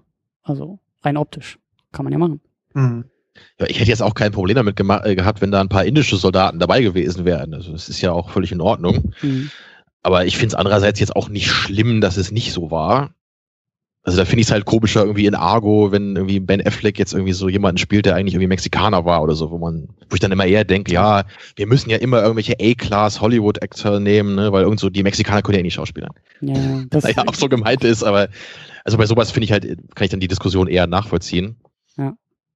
Ja. Naja, Ich weiß auch gar nicht- genau ich weiß auch gar nicht, wie, Eine der, wie Frage der habe ich Diskussion gefühlt wird, ja. Aber genau, eine Frage noch, ja? Ja, genau. Wir waren ja gerade eben beim Ende vom Film. Wie habt ihr den wirklich letzten Shot wahrgenommen? Also man sieht dann ja, ich glaube, Tommy ist das, wie er im Zug gezeigt wird, nachdem äh, Tom Hardy hier beim Sonnenuntergang gef äh, gefangen genommen wird. Wie habt ihr das wahrgenommen und was würdet ihr da rein interpretieren? Also ich Ist habe mich total gewundert. Ist das dieses Bild, wie er einschläft? Oder was war genau das letzte Mhm. Bild? Also ich kann mich da Ein, nicht mehr so ganz nee, der erinnern. sitzt einfach im Zug. Einschlafen tut er dabei nicht. Okay. Der sitzt einfach nur im Zug. Hat gerade seinen Artikel da über von Churchill zu Ende gelesen. Also kurz nachdem man diese Rede gehört hatte auch. Oder wann war das? Genau. Ja, ich kann mich jetzt auch nicht mehr so perfekt an diesen Moment erinnern, aber ich meine mich zu erinnern, soll das nicht einfach eher so eine Art ungewisse Zukunft symbolisieren? Ich glaube, ich hatte so ein Vibe davon bekommen. Mhm. So, äh, also die, dieses, ähm, wir haben zwar irgendwie jetzt im Grunde eine Schlacht verloren, aber wir haben gleichzeitig unsere Männer gerettet und Churchill hat jetzt gerade diese Rede gehalten, wir kämpfen weiter. Es ist, es wirkte so wie dieses, dieses eine Abenteuer in Anführungsstrichen ist jetzt gerade vorbei, aber im Grunde steht uns der Hauptteil des Krieges noch bevor. Das war auch Ich mein glaube, so Eindruck. hatte ich das empfunden. Ja, das, Okay. das war auch so dieses, also gerade das historische Wissen noch mit anzuwenden, so, ja, Jungs, also so zu bequem solltet ihr euch das da jetzt nicht im Zug machen, weil, ähm, ne? Der Also, fährt nicht nach Hogwarts. nee, und äh, so, die Schlacht ist zwar jetzt vorbei, aber der Krieg nicht. Und ähm, der geht halt noch weiter. Und das sind ja dann auch sehr wahrscheinlich genau die Jungs, die da im Zug sitzen, die dann halt später wieder irgendwie da ähm, an D-Day landen und und also diesen diesen diesen Vibe hatte ich auch. Ich weiß wie gesagt auch nicht mehr genau, Okay. was jetzt so das letzte Bild war, aber das auch auch Tom Hardy hatte halt für mich ja, das ist alles sehr übertrieben und fast schon die eigene Parodie, aber auch bei ihm war das für mich so dieser Moment von ähm, wie du gesagt hast, Termino, so es ist es ist ein offenes Ende, weil wir wissen, wie es weitergeht und in diese Richtung deutet der Film auch. Was ich eigentlich auch ganz okay fand, weil das hat für mich ein bisschen wieder Pathos rausgenommen, weil das jetzt eben nicht Ähm, also für mich ist der Film dadurch wieder so ein paar Noten irgendwie tiefer gegangen. Es war jetzt so, also es wäre ein bisschen falsch gewesen, wenn er zu heroisch auch geendet hätte. Also es wurde für mich ein Tick nachdenklicher im Sinne von so, ja. Also bei mir, Hoffnung der Pathos so. war bei mir so tief drin, den habe ich damit nicht mehr wegbekommen danach. Also den Moment als Ende finde ich halt auch okay, aber da halt vorher wirklich bei allen anderen Figuren irgendwie so dieses super pathetische Ende kam, das Ja. hat mich eher noch mehr verwirrt dann. Ich fand das mit dem, mit dem Jungen in der Zeitung fand ich zum Beispiel auch gar nicht so schlimm. Das war für mich eher so dieses, also den ganzen Film, und das ist eigentlich auch eine Frage, die wir auch noch so ein bisschen klären wollten, so dieses Kriegsfilm, Antikriegsfilm, ähm, also wie, wie fühlt sich vielleicht auch der Krieg in, dem, in diesem Film an und, und wie äh, erzählt der Film den Krieg? Und ich fand das irgendwie, ich fand es die ganze Zeit ähm, dann doch komplex genug, dass selbst dieser pathetisch, dieses pathetische Ende halt gar nicht so sehr diese Waagschale aus dem Gleichgewicht für mich geholt hat, weil ich fand es die ganze Zeit einfach so interessant, dass, wie wir schon gesagt haben, Tom Hardy sitzt da in seinem, es gibt selten eigentlich die strahlenden Helden. Tom Hardy sitzt in seinem Flugzeug und bemüht sich, müht sich da wirklich ein ab. Ja, er ist halt nicht der Superheld, der da irgendwie jeden mit einem Schuss aus dem Himmel holt und so, sondern auch da gibt es halt Verluste und es gibt halt irgendwie Bemühungen und ich fand das auch so, so interessant mit diesem, äh, ihm wird doch da irgendwie die Anzeige kaputtgeschossen und dann muss er da ständig auf seinem auf seinem Flugzeug irgendwie rummalen, um so ein bisschen abschätzen zu können, wie viel Treibstoff er überhaupt hat und irgendwie seinen Kollegen anfunken, wie viel hast du noch, weil wahrscheinlich habe ich ähnlich viel und diese Dynamik und diese Dramatik da irgendwie mit reinzubringen, fand ich total interessant, weil das halt eben das Gegenteil von, ich bin jetzt hier der strahlende Flieger und weißt du, mein Treibstoff hält eigentlich noch zehnmal so lang, weil ich ja so gut fliegen kann und so. Das aber war aber ist cool. er nicht in dem Moment eher der Held, weil er, ich meine, er, fällt, er fliegt doch gerade ohne Treibstoffanzeige. Das macht ihn doch gerade als, also es zeigt ihn ja als einen sehr, sehr fähigen Piloten. Absolut, aber es ist halt nicht der Superheld. Es ist halt nicht das comichafte, über, übertriebene dabei, sondern Ja, er fliegt nicht ohne Treibstoff, aber am Ende auch. ja, das Oder? ist halt der Punkt. So dann wird er zu diesem Superhelden erst. Aber äh, weißt du, es ist so, dieses Bemühen ist halt das Entscheidende, was, was für mich so eine gewisse Bodenständigkeit wieder reinbringt. Wenn sich Leute abmühen müssen und eben nicht, weißt du, sofort irgendwie die, die, die äh, Früchte ihrer Arbeit irgendwie tragen, sondern es ist halt ein steiniger Weg dahin. So. Und das habe ich auch bei, bei den anderen gesehen, so dieses kleine Boot, was da halt irgendwie rüber macht äh, an die Küste, an die französische Küste, so, die müssen sich halt auch abmühen. Und da gibt's dann auch eher so die cleveren Beobachtungen, der Vater, der sich als guter Navigationsmann irgendwie da rausstellt, weil er die Flugzeuge irgendwie kennt und so. Das sind halt gute Tricks, ein bisschen Cleverness, aber gleichzeitig ist Killian Murphy dabei, bei dem ich die ganze Zeit irgendwie am liebsten gesagt hätte, dem hätte ich am liebsten eine reingehauen und hätte versucht, ihn irgendwie mal wieder so äh, in die Gegenwart zu holen. Und weißt du, das, das meine ich halt auch. Killian Murphy war auch kein sympathischer, strahlender Held, der am liebsten irgendwie äh, selbst das Steuer rumreißt, um zu sagen, nein, wir fahren zurück an die Küste von Dunkirk, denn wir müssen diesen Krieg gewinnen, sondern der ist halt so arm dran, dass der stotternd und, und, und zitternd in der Ecke sitzt und am liebsten eigentlich gar nichts mehr will von der Welt. Und das, das, dieser ganze Weg dahin, auch an die Küste und auch an der Küste, die Absurdität auch dieser ganzen, da stehen die Soldaten in der Schlange, aber es ist ja eh kein Schiff zu sehen, aber die stehen da schon mal. Das ist so ein bisschen so dieses, dann sind wir schon mal bereit. Und dann werden die da irgendwie an den Strand gespült und dann ist da so ein Soldat, der wahrscheinlich komplett durchgedreht ist, weil der schmeißt seine Waffen zur Seite und springt ins Meer und schwimmt nach Hause. So, was ja nicht funktionieren kann. Und immer wieder diese, diese, diesen steinigen Weg und diese ganzen Rückschläge, das, das fand ich halt so, so, das macht es für mich halt, wie du, wie Tamino ja auch gesagt hast, so, so echt, so ehrlich und eben halt nicht so, so, so, so strahlendes Kriegsszenario, sondern wirklich, das ist für mich dann der Antikriegsfilm, der zeigt, ja, der Krieg ist irgendwo da hinten hinterm Hügel, wir sehen die Gegner gar nicht, da fliegen auch gar nicht so viele Schüsse und es ist auch gar nicht so, so drastisch und so brutal und so blutig, aber es ist eine ständige Anspannung und es geht halt in der Regel einen halben Schritt nach vorne und drei Schritte zurück. Das ist so die Marschrichtung dieses, dieses, dieser, dieser Erzählung, dieser Figuren. Und dass da am Ende dann Leute überhaupt noch irgendwie in Großbritannien ankommen, ist, ist so ein halbes Wunder. Und das fand ich halt schon, das fand ich sehr interessant. Okay, also dann würde ich jetzt Fabian fragen, Kriegsfilm oder Antikriegsfilm oder nix von beiden? Und danach hole ich mal meine Lesebrille raus und erzähle euch das, wie es ist. Oh, ja, sehr, sehr gute Frage. Kriegsfilm, ja, wahrscheinlich alles. Ähm, ist, wer war das? Truffaut hat doch mal irgendwie gesagt, dass man keinen Kriegsfilm drehen kann, oder? Hat er nicht gesagt, man kann keinen Antikriegsfilm drehen, weil ein Antikriegsfilm beinhaltet immer noch Spannung und emotionalisiert den Zuschauer und sowas. Und deswegen ist jeder Antikriegsfilm ein Kriegsfilm. Ich meine, das wäre Truffaut gewesen. Naja, ist ja auch egal. Ähm, Antikriegsfilm. Also ich habe das schon irgendwie als Antikriegsfilm gedeutet, gerade dadurch, dass der sich von anderen Kriegsfilmen irgendwie unterscheidet. Also andere Kriegsfilme zeigen ja für gewöhnlich den Gegner und dieser Film zeigt überhaupt keinen Gegner, außer halt einmal, wie Christian gesagt hat, verschwommen im Hintergrund, wenn Tom Hardy äh, festgenommen wird. Und deswegen habe ich das so gedeutet, als wenn der eigentliche Gegner im Film der Krieg an sich ist. Und in dem Sinne wäre es ja schon wieder ein richtiger Antikriegsfilm, im wahrsten Sinne des Wortes.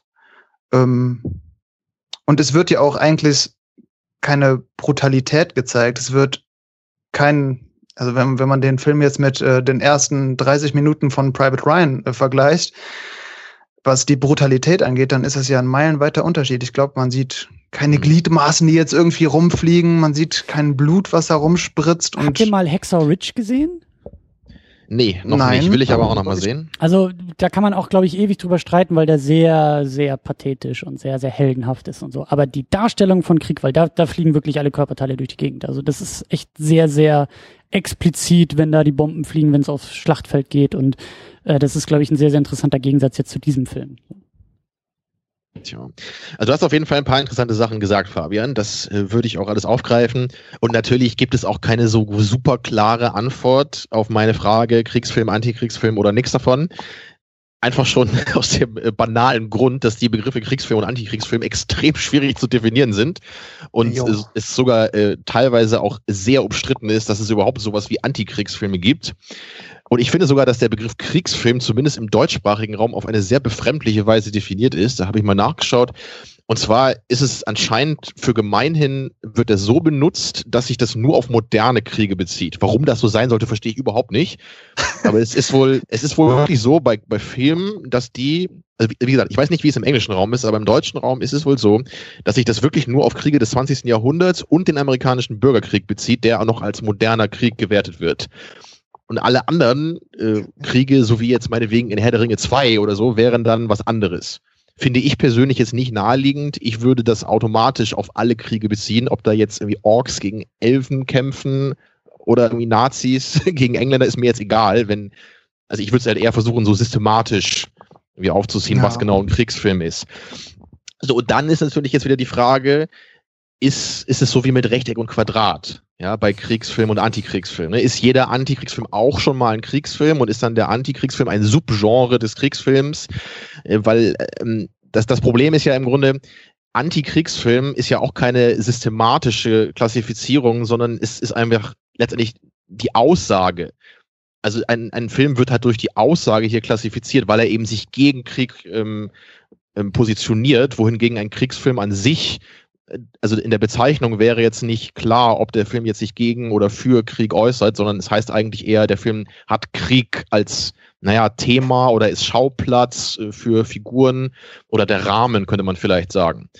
Und deswegen müsste man ja eigentlich sagen, es gibt Pro- und Antikriegsfilme. Da es aber nur wenige bis gar keine Filme gibt, die man so klar, klar als Pro-Kriegsfilm äußern, also bezeichnen kann, also weil das ja sagen, schon wirklich äh, ich würde sagen, das ist kein Film, den wir jetzt irgendwie hier im IMAX-Kino gucken können. Also es kann sein, dass irgendwo in Nordkorea irgendwelche Filmrollen existieren, die genau halt das, Kriegsfilme ja, das wären, sind, pro Das wären wirklich sind, Filme, die wir Propagandafilme nennen würden. So, ja. das wäre wahrscheinlich was, was man wirklich pro Kriegsfilm nennen könnte dann.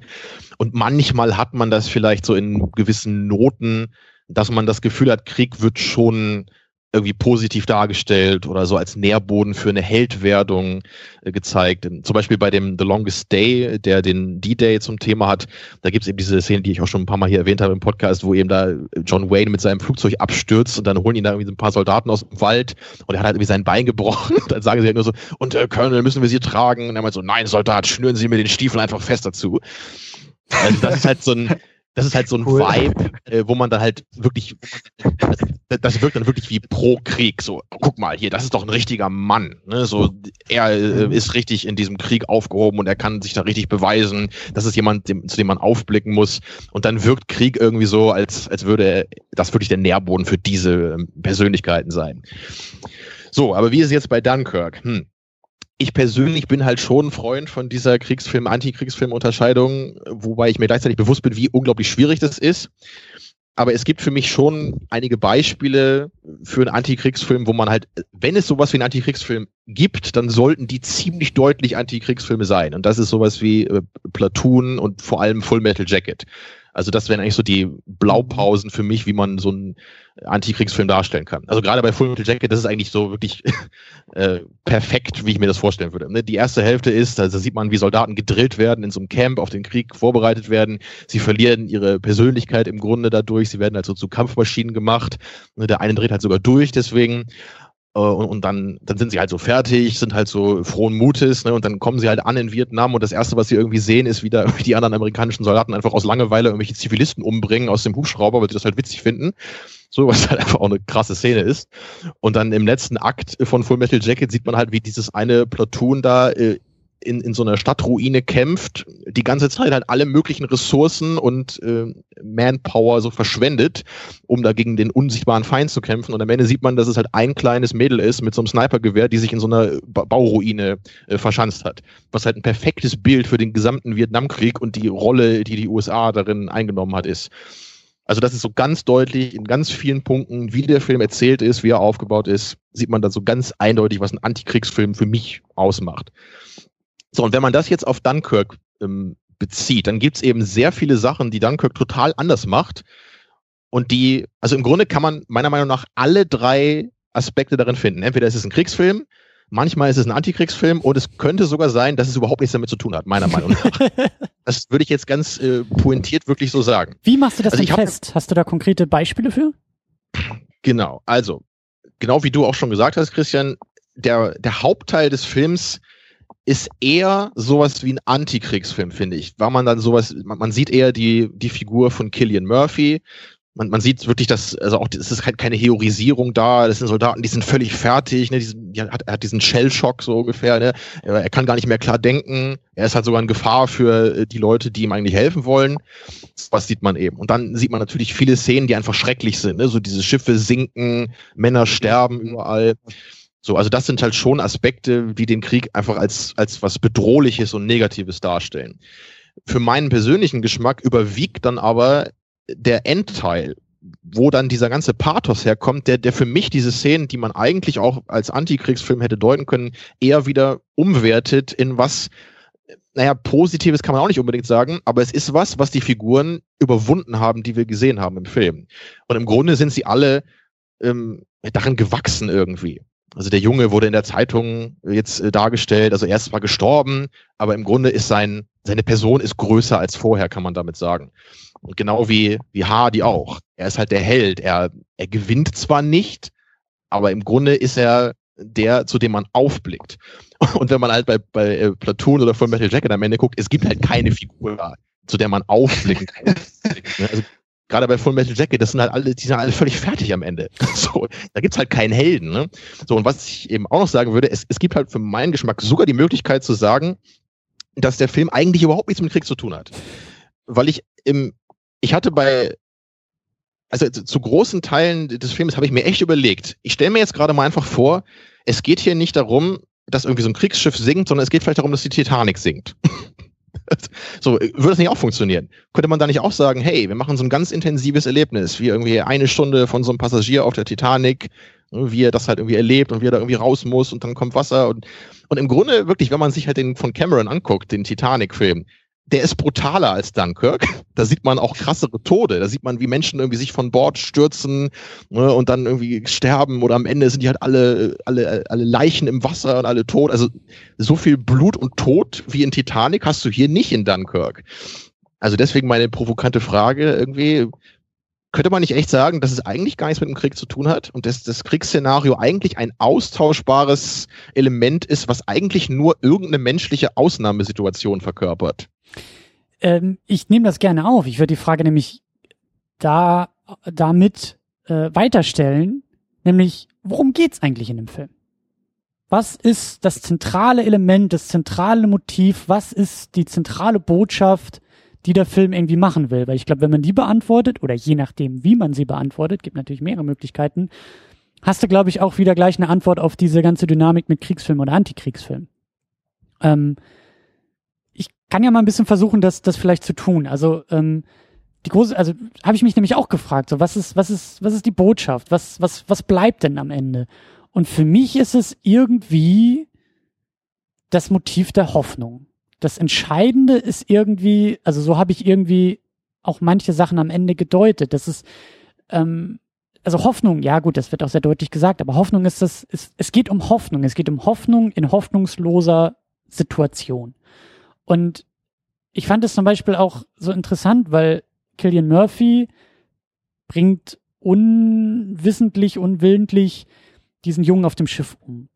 Und dann ist da ja irgendwie der andere Junge, der ihn dann ja so ein bisschen verarztet und er lügt ja Killian Murphy an. Er, Murphy fragt ja, hey, wie geht's dem Jungen eigentlich? Und am liebsten wird der andere Junge ihm eine reinhauen und sagen, du hast diesen armen Jungen umgebracht. Aber er guckt ihn nur an und sagt, he will be fine. Und das war für mich halt auch dieses, da ist, da hat dieser Junge erkannt, dass es gerade viel, viel, wie soll man sagen, sinnvoller ist, diesem Soldaten einen Funken von Hoffnung zu geben, als ihn mit der Realität zu konfrontieren. Und das zieht sich halt, diese, diese Elemente ziehen sich halt so stark durch den Film, die ja am Ende dann irgendwie so auf elf aufdrehen und vielleicht auch ein bisschen übertrieben mit Hoffnung arbeiten. Aber es sind auch irgendwie die zwei Bierflaschen, die da am Ende in dem Zug irgendwie reingereicht werden. Das ist so ein kurzer Moment der Hoffnung. Das ist so ein kurzer Moment des Ankommens. Und das ist für mich eher das zentrale Motiv in dem Film, weswegen ich das sehr interessant finde, Termino, dass du sagst, vielleicht geht's gar nicht um den Krieg. So, weil wenn ich sage, es geht um Hoffnung, dann ist das nicht unbedingt eine Sache. Hoffnung kannst du überall erzählen. Hoffnung kannst du in ganz vielen Situationen erzählen. Und da könnte man vielleicht sagen, es ist halt jetzt vielleicht zufällig ein, eine Erzählung der Hoffnung in eben einem Krieg. Krieg ist eine hoffnungslose Situation und hier geht es um die Hoffnung in dieser konkreten hoffnungslosen Situation. Und das finde ich, das finde ich interessant, dass du, dass du diesen dritten Weg auch aufmachst, weil ja, je nachdem, wie man das jetzt vielleicht auch deutet, wo man da irgendwie die Schwerpunkte setzt, ähm, oder damit kann man vielleicht dann auch fragen, gut, was, was für eine Aussage ist das dann aber über den Krieg selbst, wenn man sagt, es geht um Hoffnung? Ist das dann, ist es denn vielleicht irgendwie auch eine positive Färbung des Krieges? Weil, wie gehen wir damit um, wenn etwas Positives in diesem negativen Kontext passiert und so? Aber äh, Fabian, vielleicht ist das, ist das für dich auch irgendwie noch die nächste Frage. So, was, was würdest du sagen, worum geht's in dem Film eigentlich? Also Hoffnung hätte ich jetzt auf jeden Fall auch gesagt. Ich hätte das genauso gedeutet wie du. Ähm, aber auch irgendwie noch um Isolation. Vielleicht irgendwie, hm, ich weiß nicht, vielleicht müsste man den nochmal gucken und dann darauf achten, ob Hoffnung nur auftritt, wenn die Isolation von verschiedenen Personen überwunden wird. Also hm, interessant, ja. Ich komme auf Isolation, weil irgendwie direkt am Anfang pflücken ja diese, diese Flugblätter, diese Propagandazettel der Deutschen aus der Luft, wo drauf steht, ihr seid umgeben. Dadurch wird ja erstmal so eine Isolation oder ihr seid umzingelt, ne? Dadurch wird ja mhm. erstmal so eine Isolation hergestellt. Und auch diese einzelnen Figuren, die sind alle irgendwie auf eine bestimmte Art und Weise isoliert. Der Charakter von Tom Hardy ist in seinem Flugzeug in der Luft total mhm. isoliert, abgeschnitten von der Außenwelt. Die Menschen auf, auf den Booten sind auch auf eine bestimmte Art und Weise isoliert. Ähm, und das könnte man auch irgendwie argumentieren, dass das optisch irgendwie durch, durch die Nutzung einer offenen Blende, also das quasi, dass keine große Tiefenschärfe erzeugt wird, ne? Das ist mir auch aufgefallen im Vergleich zu Nolans anderen Filmen, wo eigentlich immer relativ viel Schärfe im Bild ist sind oft nur die Gesichter der Figuren scharf und der Hintergrund ist durch die offene Blende quasi total unscharf, was bei neuen sonstigen Filmen eher nicht der Fall ist. Und deswegen würde ich, ja, würde ich sagen, das geht oft um Isolation. Und die Isolation wird ja dann quasi, sobald sie überwunden ist, zu dieser hoffnungsvollen Rede. Hm. Weiß nicht, ob ihr damit einstimmen könntet. Ja, schöne Beobachtung, ja. Ja, das klingt auf jeden Fall auch interessant, was ihr sagt. Und ich kann das auch schon darin sehen. Aber wenn ich ehrlich bin, habe ich dieses Gefühl nicht gehabt am Ende des Films. Ich, für mich war das eigentlich eine relativ kalte Seherfahrung. Also um, um, das, um das klarzustellen, ich habe natürlich die Intensität die ganze Zeit ähm, empfunden. Mhm. Ich war auch voll drin in diesem Erlebnis. Aber das wollte ich eigentlich mit meinem Titanic-Beispiel zum Ausdruck bringen. Ich hatte irgendwie nicht das Gefühl, dass das irgendwie so ein Schrecken ist, der jetzt irgendwie von Menschen gemacht ist oder dass es irgendwie darum geht, was ich in einem Antikriegsfilm halt eben auch dann sehen würde. Also, dass der Krieg selber überhaupt Thema ist, habe ich hier gar nicht gesehen. Allein wenn man sich mhm. mal überlegt, wie, wie viele Dialoge gibt's eigentlich, wo überhaupt mal über den Krieg geredet wird? Da gibt's eben hauptsächlich am Anfang ne, diesen einen Dialog, wo Kenneth Branagh halt da ein bisschen äh, was erzählt, so okay, was ist hier los, ne? Wir müssen jetzt hier an dieser Mole das Schiff anlegen, so. Da wurde so ein bisschen einmal das Szenario so, so, so ganz grob umrissen. Aber danach, es gab so ganz paar kleine Momente, wo man eben so, so ein paar inhaltliche Sachen halt so mitbekommen hat. Eben wie dieses so, ihr seid hier irgendwie Franzosen, wir müssen aber die Engländer erst evakuieren, wo ich auch nicht weiß, ob das wirklich so war in echt, ob es da echt so ähm, Konflikte gab. Oder dann ganz am Ende, als sie dann wieder in, in England ankommen, da, da sagt ja dann ein Soldat aus der Menge zu dem einen Typen von der Luftwaffe so, wo wart ihr eigentlich? So, ne, so weil ihnen keine Flugzeuge geholfen hatten anscheinend oder nur, nur zu wenige. Also da wurde so ein bisschen angedeutet, dass da ja wirklich auch ein Konflikt war auf so einer menschlichen Seite. Aber das wurde ja überhaupt nicht thematisiert. Ne? Und, und eigentlich hätte ich irgendwie gedacht oder vielleicht auch gehofft, dass es genau darum gehen würde. Und weniger um dieses für mein Empfinden recht kaltes Erleben dieses, äh, dieser Ausnahmesituation. Also kalt in der Hinsicht, äh, weil ich emotional nicht so wirklich dabei bin. Also natürlich ist, also Aufregung ist auch eine Emotion, aber ich meine halt dieses so, dass ich irgendwie nachhaltig davon bewegt bin, dass ich am Ende das Gefühl habe, jetzt äh, so dieser, diese Hoffnung darin wirklich zu empfinden, wie das, was Christian eher gesehen hat, war bei mir nicht so der Fall. Ich meine, das ist ja dann ja auch wieder so, äh, also das, das klingt halt auch nach einer Kritik an Nolan, die ja völlig gerechtfertigt ist. Also ich weiß halt auch nicht, wie gut das alles klappt. Ich, ich, ich vermute, dass das halt so das sein Ansatz ist und darum, darum geht's ihm, ähm, ob das jetzt nun, also ich bin jetzt auch, ich war überrascht, dass auf einmal diese Hoffnung da jetzt so laut wurde und äh, geht mir ähnlich wie dir, Tamino, das hat habe ich eher im Kopf irgendwo gespürt, als jetzt wirklich im Brauch und auch so dieses Emotionale hat mir da manchmal auch vielleicht ein bisschen gefehlt.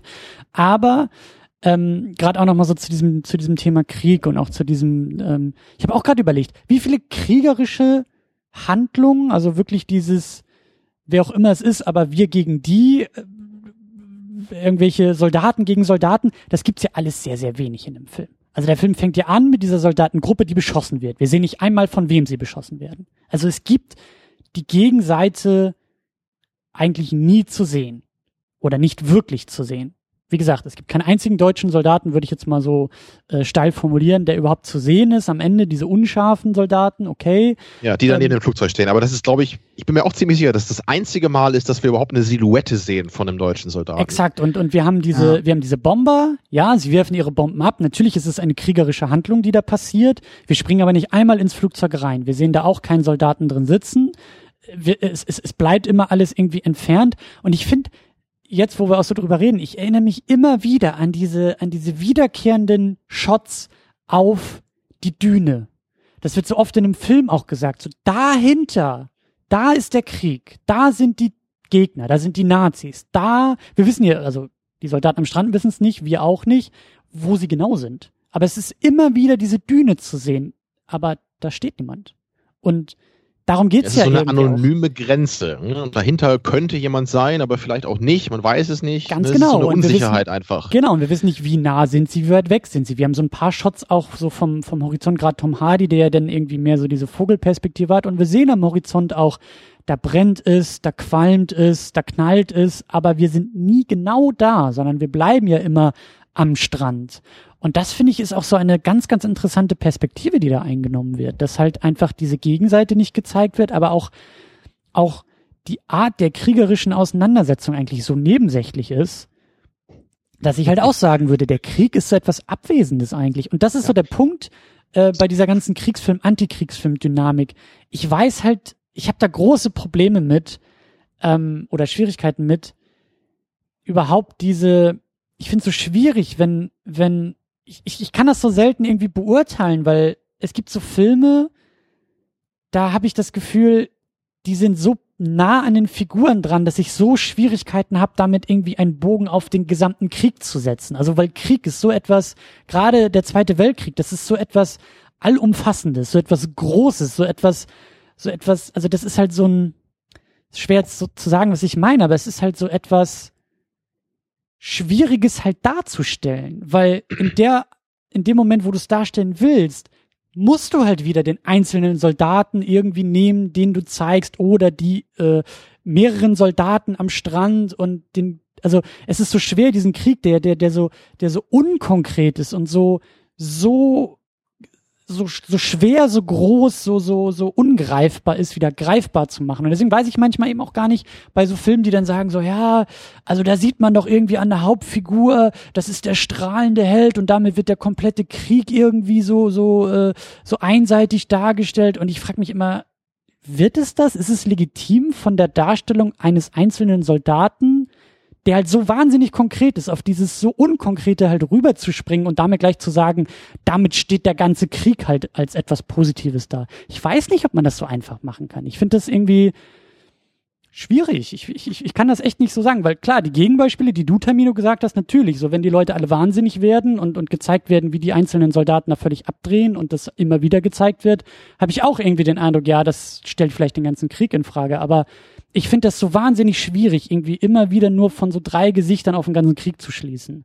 Und umso interessanter, dass dieser Film irgendwie sagt oder gar nicht zeigt, wie irgendwie der gesamte Krieg. Es fehlt ja auch, es fehlen ja auch die Strategen. Es fehlen ja irgendwie auch die Büroräume von den äh, Offizieren, die auf einem auf einer, auf einer Karte irgendwelche Schiffe hin und her schieben und den, den strategischen Teil. Ja. Ja. die Zigarre rauchenden Colonels fehlen einfach. Ja. Ja, oder auch da die strahlenden Helden, die halt irgendwie bis in die Nacht arbeiten und versuchen, die Zehntausenden und Hunderttausenden. Klar, es gibt den, den äh, Offizier da irgendwie am Strand, der so ein bisschen in diese Richtung dargestellt wird. Aber wir sehen ja auch nicht, wie der da jetzt irgendwie strategisch arbeitet. Der ist ja eigentlich auch mitten in der Scheiße und freut sich über jedes Schiff, was da irgendwie kommt. So. Und, Also und da das passt eigentlich auch äh, mein, mein äh, Nitpicking noch ganz gut gerade. So, oder, oder anders gesagt, äh, Dinge, die Tamino nicht verstanden hat.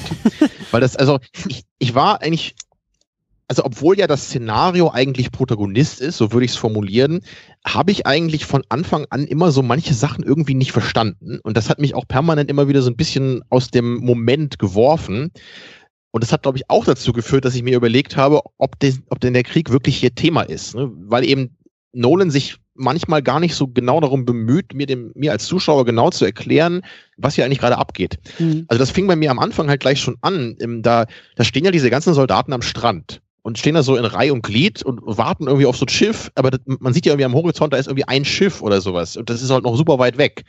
Und dann kommen plötzlich die deutschen Flugzeuge und ballern die alle nieder.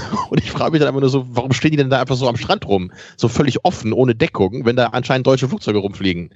Habe ich jetzt irgendwie nicht so verstanden. Und dann steigen sie dann an, an dieser Mole auf dieses eine Schiff. Und dann plötzlich kommt da irgendwie Artilleriefeuer. Und ich so, äh, ach so, da ist irgendwie deutsche Artillerie da hinten.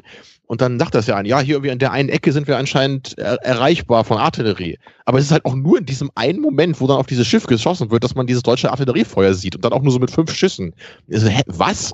also, naja, also das habe ich irgendwie nicht so ganz verstanden. Und dann, äh, kam immer noch mehr so kleine Sachen, die ich irgendwie merkwürdig fand. Es gibt ja dann noch diese eine Szene, wo der Kollege von Tom Hardy, dieser andere Flugzeugpilot, Mhm. dann da sein Flugzeug wassert. Und äh, also er, er wassert halt sein Flugzeug und dann geht seine, geht seine Klappe nicht mehr auf. Und ich denk so, ist das nicht irgendwie klar? Also wenn man jetzt sein Flugzeug mit 100 km/h ins Wasser haut, ist es nicht irgendwie klar, dass sich dann das Metall verzieht und die Klappe nicht mehr aufgeht? Also sollte man das nicht irgendwie vorher aufmachen? Also da, da, da habe ich dann auch wieder das Gefühl gehabt, hier sollte so künstlich jetzt so ein intensiver Spannungsmoment kreiert werden, Wobei ich einfach dachte, so, also ich kann mir nicht vorstellen, dass irgendwelche Flugzeugpiloten mit, mit geschlossenem Cockpit ihr Flugzeug wassern. Aber vielleicht können, vielleicht können mir da gewisse Mil Militärhistoriker auf die, auf die Spur helfen. Ja, aber und es gab vor allem eine Szene, die mir auch überhaupt nicht gefallen hat und die ich wirklich überhaupt nicht verstanden habe, was da der Konflikt war. Das war nämlich, als dann diese Gruppe von Soldaten in dieses Schiff am Strand da einsteigen, ne, was da äh, auf Grund gelaufen ist und sie warten dann auf die Flut. So, und also dann erstmal schießen ja dann irgendwie die deutschen Soldaten auf, auf dieses Schiff, so als Zielübung, vermutlich, ne, man weiß es nicht so genau, so okay. Und, und dann, ähm, dann merken sie irgendwie, das Boot sinkt und jetzt wollen sie plötzlich irgendwelche Leute von Bord werfen, damit das Boot nicht sinkt. Und da, da kratze ich mich jetzt schon am Kopf, weil, also das war jetzt nicht ein Paddelboot, ne? das war bestimmt schon so ein Boot, was wahrscheinlich 20 Tonnen oder so wiegt. Und wir wollen jetzt wie so Soldaten von Bord werfen, der irgendwie 80 Kilo wiegt oder was? Und das machen wir jetzt so lange, bis das Boot nicht mehr sinkt. Also meint ihr echt, das Ja, bringt wirkte irgendwas? Also, so, hey, ja. ich habe noch eine Packung Zahnstocher, die werfe ich mal schnell über Bord, damit das Boot nicht sinkt. Aber So, also, hä, was? ja, aber, aber, aber Moment mal, also da, da das ist wieder so, da, da, da bist du wieder viel zu logisch unterwegs. Ja, also erklärt es mir. Naja, in dem mir. Das- Moment- Deswegen frage ich ja. Ja, also, also äh, äh, das, das, das Problem habe ich gar nicht so sehr gesehen, weil wie gehst du denn bitte logisch in einer Situation um, bei der du weißt, wir sterben? Es gibt keinen Ausweg, wir sterben. Das ist ja der Moment gewesen. Wir sitzen in einem Boot, das Boot geht unter. So. Da habe ich überhaupt kein Problem damit, dass die Leute die irrationalsten Ideen irgendwie haben, um vielleicht dieses Sterben mit einer klitzekleinen Wahrscheinlichkeit, die eigentlich gar nicht da ist, aber trotzdem, irgendwas willst du doch tun. Also die, du, du kannst doch nicht einfach nur da sitzen und sagen, ja, dann äh, halte ich mal die Luft an, weil das Wasser kommt. So. Also irgendwas, also, also diese Ausweglosigkeit ja. irgendwie bekämpfen zu wollen und zu wissen, dass das alles Schwachsinn ist, aber das ist doch, also da denke ich mir, so funktioniert der Mensch. Der Mensch ist so hat so einen harten Lebenswillen, dass der sonst was tun würde. Ich meine, das, das hört man ja auch irgendwie, dass, dass die, dass die, also das weiß ich nicht, die Leute, die, die irgendwie äh, erfrieren, weil sie in diesen Schneehütten eingelegt, die fangen irgendwann an, sich die Klamotten auszuziehen, weil sie denken, das ist total warm geworden hier drin. So dieses, diese Phänomene gibt's ja irgendwie auch. Und da habe ich überhaupt kein Problem mit, dass die Leute einfach irrational versuchen, Ausweglosigkeit zu bekämpfen. Eine, eine biologische Sache, ne? dass man wirklich so ein Hitzegefühl verspürt. Aber damit kenne ich mich jetzt nicht aus. Aber auch das ist also doch das Dümmste, was der Körper machen kann. Das ist so ja, also da müssen wir natürlich auch wissen, dass es halt Quatsch ist, was man gerade verspürt. Ich verstehe ja auch, was du sagen willst. Und natürlich bin ich bereit, auch anzuerkennen, dass in extremen Situationen möglicherweise Menschen dazu in der Lage sind, irgendwas zu machen, was nicht völlig rational ist oder was sie unter normalen Bedingungen auch nicht machen würden. Aber auch das hat für mich irgendwie eine Grenze. Weil, also dieser Moment ist für mich irgendwie so, als wenn du dir vorstellst, wir haben jetzt irgendwie Speed und wir sind an Bord von so einem, so, so einem Bus, der nicht stoppen kann. Und jetzt schlägt einer vor, wir, wir werfen jetzt so lange Menschen irgendwie ins Getriebe, bis der Bus stoppt oder so. Also das, hey. das ist halt so, so, eine, so ein absurder Vorschlag, der halt so eine winzige Chance auf Erfolg hat, dass ich mir einfach nicht vorstellen kann, dass jemand sowas tun würde. Die Leute sind aus dem World Trade Center gesprungen. Ja, aber ja nicht mit der Hoffnung, dass sie dann gerettet würden, sondern einfach, das ist auch eine psychische Sache, weil sie halt nicht verbrennen wollten. Ja, aber es ist halt so, also der Mensch, also ich habe da überhaupt kein Problem damit, mit, also der Mensch ist so ein komplexes Wesen, das, das, also das hat für mich einfach, ja, aber da werden wir auch nicht auf den Nenner kommen, aber das ist für mich halt. Da haben wir auch schon mal drüber diskutiert bei Interstellar, das weiß ich auch noch. Mich hat das da nämlich auch genervt, dass halt Matt Damons Figur da irgendwie durchs halbe Universum fliegt und sich halt aller Risiken bewusst sein muss, dass er logischerweise dann auch möglicherweise das sterben kann und dann sich plötzlich sagt, ich will das gesamte Schicksal der Menschheit riskieren, damit ich persönlich hier gerettet werden kann, auch wenn danach die Erde untergeht.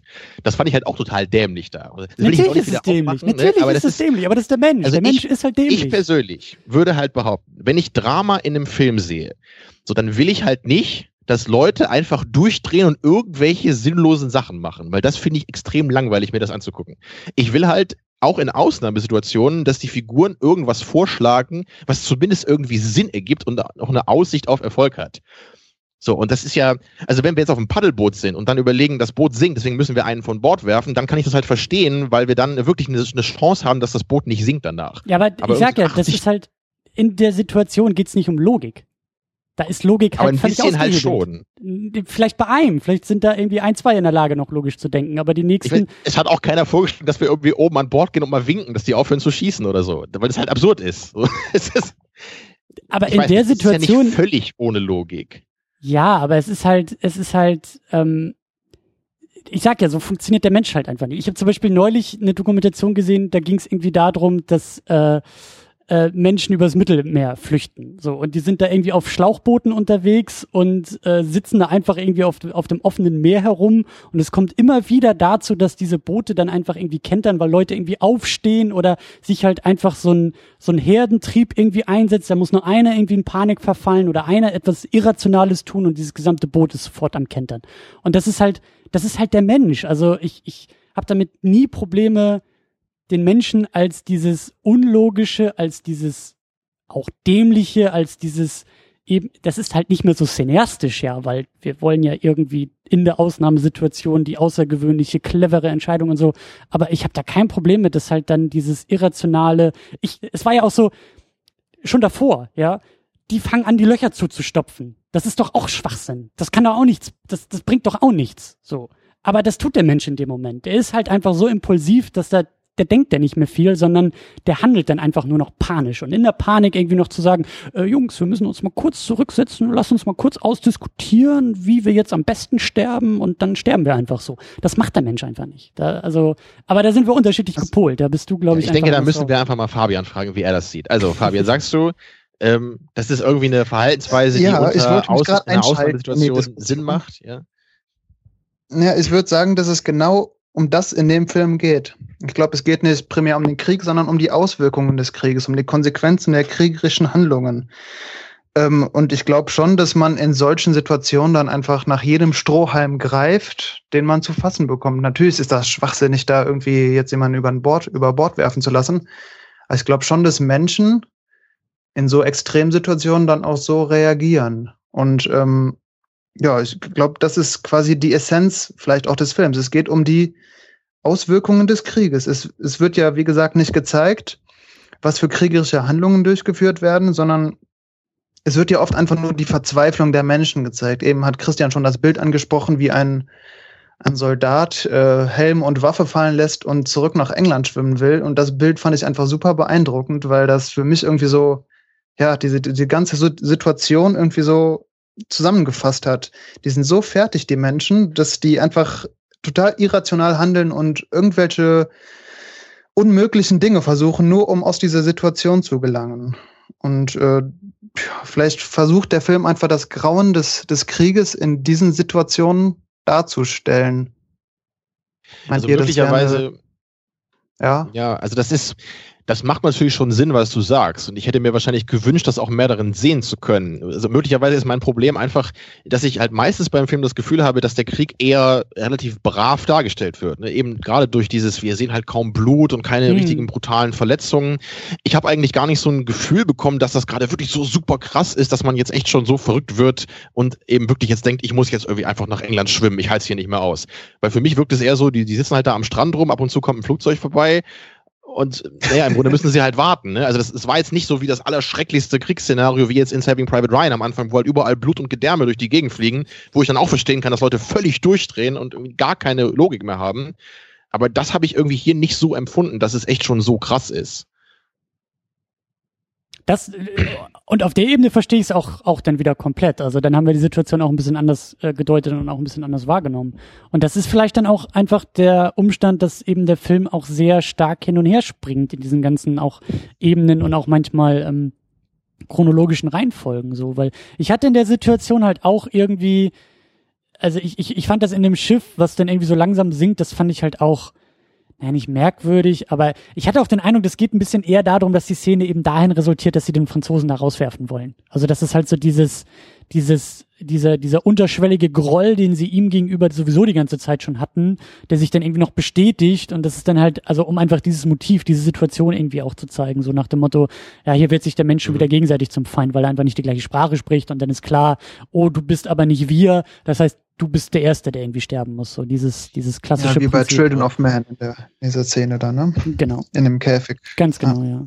ja. Genau. Und das wäre ja auch was, was ich gerne gesehen hätte. Wahrscheinlich ist das einfach das, das Hauptproblem gewesen, dass sich, dass sich das für mich nicht gut genug angefühlt hat, also dass es nicht so richtig entwickelt wurde, dass ich das so dem Film abgenommen habe in dem Moment. Mhm. Eine Sache, die ich noch gerne mit diesem ganzen Kriegsthema auch äh, abschließen möchte, bevor wir dann Richtung Nolan nochmal weitergehen. Ähm, ich hatte nämlich auch versucht, so im Vorfeld dieses, diese, diese, diese Spannung von Krieg und wie geht's da irgendwie um Krieg, ähm, irgendwie so runterzubrechen auf so einen kleinen Satz. Und ich fand es halt so, dass der Film einerseits diesen militärischen Untergang zeigt. Also Militär, das hat David auch so schön gesagt nach der, nach der Kinosichtung gesagt, militärisch gesehen ist das alles nix. Also die sind ja da komplett irgendwie untergegangen, die haben komplett den Arsch versohlt bekommen. Ähm, ja, also ich glaube auch, dass äh, die Alliierten auch irgendwie dreimal so viele Soldaten verloren haben oder noch mehr sogar als die Deutschen da in dieser ganzen Aktion. Ja, also es ist ein, ein, ein Rückzug ist ja schon mal ein Moment des, des ähm, Besiegtwerdens und wenn dieser Rückzug auch noch nicht funktioniert, so, ne, darum geht's ja eigentlich. Also ein militärischer Untergang, aber, und das ist der Punkt, den der Film halt eben macht, es wirkt aber wie so ein moralischer Sieg. Durch mhm. dieses, ja, wir sind jetzt halt besiegt worden, aber wir haben ja das Element der Hoffnung und bei uns berufen sich die Zivilbevölkerung drauf und chartert da ja, hat man glaube ich auch gesehen, teilweise wirklich mit einem Ruderboot rüber, dass da irgendwie zwei Leute drin sitzen und vielleicht nur noch ein dritter reinpasst und dann drehen sie wieder um. So diese, diesen Spirit, dieses, diese, was ich ja meine mit Hoffnung, dieses auch Zusammenhalten, was Fabian auch so schön meinte, dieses Überwinden der Isolation und auch das Gefühl erzeugen von wir alle sind jetzt hier irgendwie gefragt und, und verantwortlich und, und wir alle müssen unsere Jungs zurückholen. Darum geht's ja in dem Film. Das macht das Ganze dann wieder auf so, ein, auf so einer moralischen, auf so einer menschlichen Ebene dann zu so einem Triumph.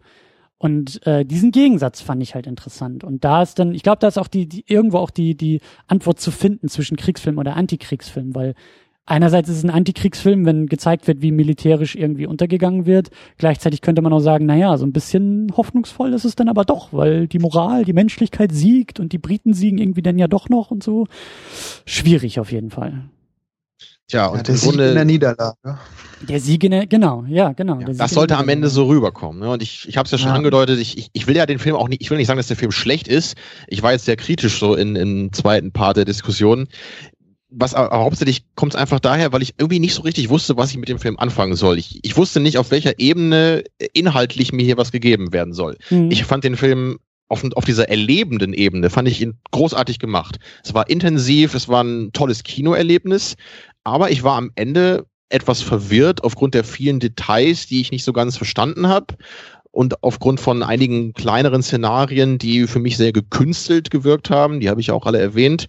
Und im Großen und Ganzen war es für mich eher wirklich so, dass ich inhaltlich einfach nicht wusste, was mir hier gesagt werden sollte. Ne? Ist es einfach irgendwie eine Kriegssituation, die im Grunde austauschbar ist? Oder geht es eigentlich gar nicht um den Krieg? Ist es wirklich nur eine Ausnahmesituation? Aber warum nimmt man dann gerade Dunkirk, diesen so wichtigen Moment in der Geschichte des Zweiten Weltkriegs, und nicht irgendeine Schlacht, die man nicht kennt?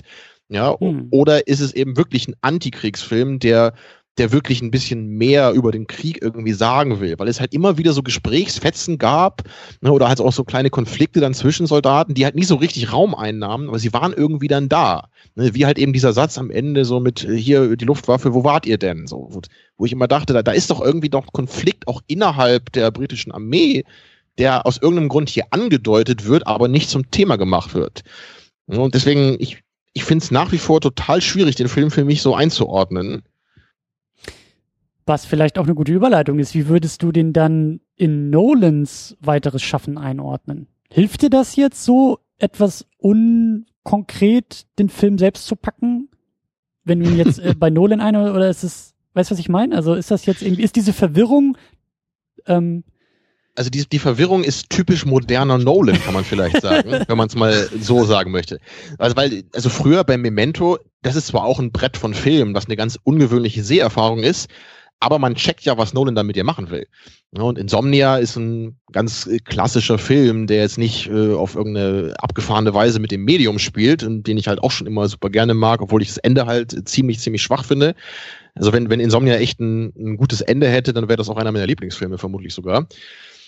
Ja, und, und später kam dann ja eben mit Nolan, was du vorhin auch zu Prestige gesagt hast, so diese Meta-Thematik immer mehr noch mit rein. Also bei Memento natürlich auch schon voll, aber er hat das später eben dann auch nochmal ausgelebt in anderer Hinsicht. So mit The Prestige, der ganze Film, der selber so ist wie so ein Zaubertrick, so ein bisschen mit dem namensgebenden Prestige auch so am Ende, ne, dass der Film so seinen, seinen Trick ein bisschen verrät oder dann irgendwie auch relativiert am Ende. Da reden wir dann mal drüber, wenn wir den Film besprechen. Ja, und Inception natürlich auch klar, so Meta, wie es nur geht.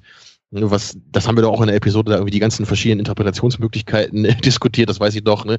ob man den Film auch als äh, Analogie auf das Filmemachen selbst verstehen kann und was man da alles reindenken kann. Mhm. Ja, aber jetzt eben mit den, mit den letzten beiden Filmen, ne, mit Interstellar und mit Dunkirk, war ich nach der Sichtung eigentlich hauptsächlich ein bisschen vor den Kopf gestoßen und ein bisschen verwirrt. So, ich ich habe immer, also in, in beiden Filmen habe ich irgendwie eine ganze Menge Ideen gesehen und mich die ganze Zeit gefragt, ob die so gut zusammenpassen. Und am Ende wusste ich nicht, was so das Gesamtwerk mir eigentlich so in erster Instanz geben sollte. Und das ist dieses Gefühl. So, ich weiß nicht, ob ihr das auch, äh, auch so bei beiden Filmen in gleicher Weise hattet. Aber irgendwie ist, eigentlich hat man sofort das Gefühl, man müsste es eigentlich nochmal gucken, um irgendwie mehr so zu, zu verstehen, was eigentlich Nolans Gedanke hier war. Weil ich hatte am Ende eigentlich von Dunkirk das Gefühl, es geht Nolan nur darum, mich in so eine Ausnahmesituation zu packen. Aber gleichzeitig dachte ich, das kann doch irgendwie nicht alles sein. Fabian, wie war das für dich? Meinst du jetzt, wo ich den Film einordnen würde? Ja, aber auch wie, wie, wie, wie sich sozusagen jetzt diese, wie sich durch das Hinzufügen von Dunkirk die gesamte Karriere von Nolan vielleicht auch irgendwie anfühlt. Ähm, also als großer Nolan-Fan fühlt es sich irgendwie nicht so gut an. Ich fand den Film immer noch gut. Gerade die zweite Sichtung hat mir und dem Film eigentlich nochmal ziemlich gut getan, weil der Film dadurch echt gewinnt. Aber auf Nolans ganzes Werk und auch im Vergleich zu Nolans anderen Filmen finde ich Dunkirk immer noch bei weitem nicht so gut wie jetzt ein Inception oder ein The Dark Knight. Ähm, ich, ich kann Tamino gut verstehen, man weiß nicht ganz, wohin sich Nolan entwickelt. Irgendwie wirkt alles in den letzten drei Filmen, Interstellar fand ich immer noch ziemlich gut, aber es wirkt alles so ein bisschen, ja, jetzt mache ich hier mal hier das und hier das. Hauptsache, ja. ich habe eine, ähm, eine coole Erzählstruktur. Ähm, ich weiß nicht, ich hätte mir, glaube ich, bei dem Film gewünscht, dass er ein bisschen mehr straightforward wäre. Also, dass, dass der einfach mal, dass Nolan mal einmal was Gewöhnliches macht. Man muss nicht mit jedem Film, den man macht, ähm, jetzt keine Ahnung, das Rad neu erfinden. Ich hätte mir irgendwie eine, eine Spur kleiner gewünscht. Es ist aber dann gerade mit den letzten 20 Minuten doch wieder sehr großspurig geworden. Mhm. Ich hoffe, ihr versteht das mhm. irgendwie, was ich versuche da. Besonders inhaltlich, ne? Besonders inhaltlich ist, ist so dieses, dieses kleine versus große. Das ist, glaube ich, das, was du auch meinst, ne? So. Ja, es, es wird einfach mal jetzt noch mal so ein kleiner psychologischer Thriller wie Memento wird Nolan einfach, glaube ich, in seiner Karriere ziemlich gut tun. Also es muss nicht also, immer eine Spur größer sein und es muss nicht immer um die Rettung der Welt oder von 300.000 Menschen gehen. Es kann auch immer einfach, wie bei mhm. Memento, um eine Person gehen. Ist doch auch super, wenn es klappt. Und Nolan traut man das zu, der kriegt das hin. Der ist ja also du, mehr als also du würdest dir wünschen, dass Nolan vielleicht von seinem Blockbuster-Ding, was er ja inzwischen hat, vielleicht mal wieder ein bisschen weggehen würde. Äh, ja, es sei denn, es hat die Qualität wie, äh, wie bei Inception. Dann kann er noch gerne fünf, sechs Filme davon raushauen. Aber das ist ja eher unwahrscheinlich. Deswegen würde ich mir tatsächlich eher wünschen, dass er ein paar Gänge zurückschaltet, sich vielleicht mal ein bisschen Pause gönnt. Der hat ja schon, der haut ja schon alle zwei, drei Jahre einen Film raus. Und vielleicht, weiß ich nicht, vielleicht kann er auch mal wieder seinen Bruder Jonathan Nolan dazu, äh, dazu holen und dann mit ihm gemeinsam wieder so einen kleinen kleinen Film einfach machen. Ich weiß nicht, die finde ich, Prestige ist ja jetzt auch kein Film, bei dem es um die Rettung der Menschheit geht, aber trotzdem ist das meiner Meinung nach ein super Film. Mhm. Ja, also da kann ich dir auch nicht widersprechen, weil ja eben die kleineren Filme, wie ich am Anfang gesagt habe, mit äh, Insomnia und Memento, die sind, die mir am besten gefallen von Nolan. Wobei ich auch nicht sagen würde, dass die späteren nicht funktionieren oder sowas. Es ist nur, es, es ist halt immer die Frage bei, bei so einem Künstler wie Nolan, der halt sehr groß geworden ist, was man jetzt, oder wo, wie man jetzt sagt, was ist denn der wirkliche Nolan? Oder also ist der richtige Nolan der, ja. der, der er vorher war? Oder ist Nolan inzwischen zu dem neuen Nolan wirklich geworden? So, weil er hat ja inzwischen auch viel mehr Filme gemacht, die jetzt wirklich so sich als Blockbuster klassifizieren lassen als die kleineren.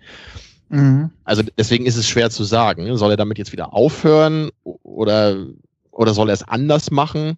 da kann man immer viel, viel kritisieren von außen. Und im Grunde kann man auch immer sagen, so wie er es macht, ist es halt falsch. Ne? Weil wenn er jetzt einen kleineren Film gemacht hätte, hätten dann wahrscheinlich auch manche Leute gesagt, ja, ja irgendwie so nach, nach, nach Interstellar, ne, so diesem großen Ding, wo es ums ganze Universum geht und sowas.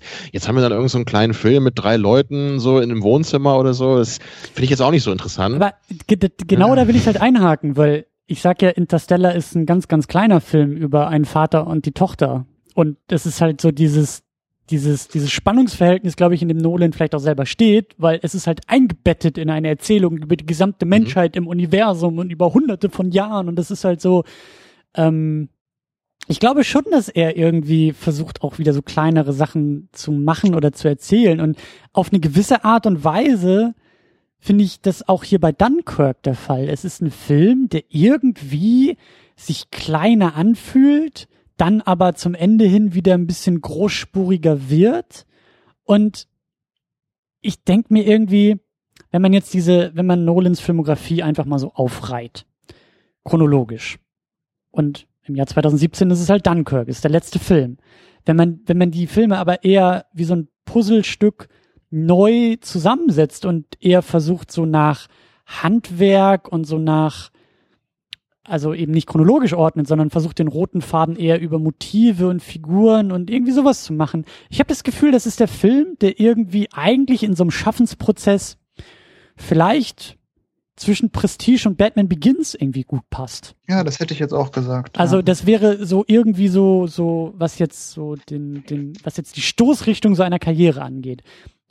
Finde ich den Film dazwischen irgendwie viel sinnvoller. So hiernach zum ersten Mal so einen Batman-Film zu machen, ist irgendwie ein logischer nächster Schritt. Aber jetzt im Jahr 2017 als jüngsten Film, nachdem er schon so riesige Sachen gemacht hat und so, irgendwie fühlt er sich sehr komisch an in dem Gesamtwerk. Wisst ihr, was ich meine? Das ist manchmal so wie, wie bei Musikern, die irgendwie auch so eine gewisse Richtung in ihrer Karriere einnehmen und dann aber so ein Album rausbringen, bei dem man merkt, was wolltest du damit jetzt eigentlich machen? Wolltest du jetzt irgendwie nochmal so ein, ist das, versuchst du irgendwie dein erstes Album nochmal irgendwie neu einzuspielen und hast aber die Erfahrung deiner fünf anderen Alben irgendwie mit reingenommen oder was willst du eigentlich irgendwie, was soll das sein? Und diese Frage. Ja, daher meinte ich am Anfang auch, ja.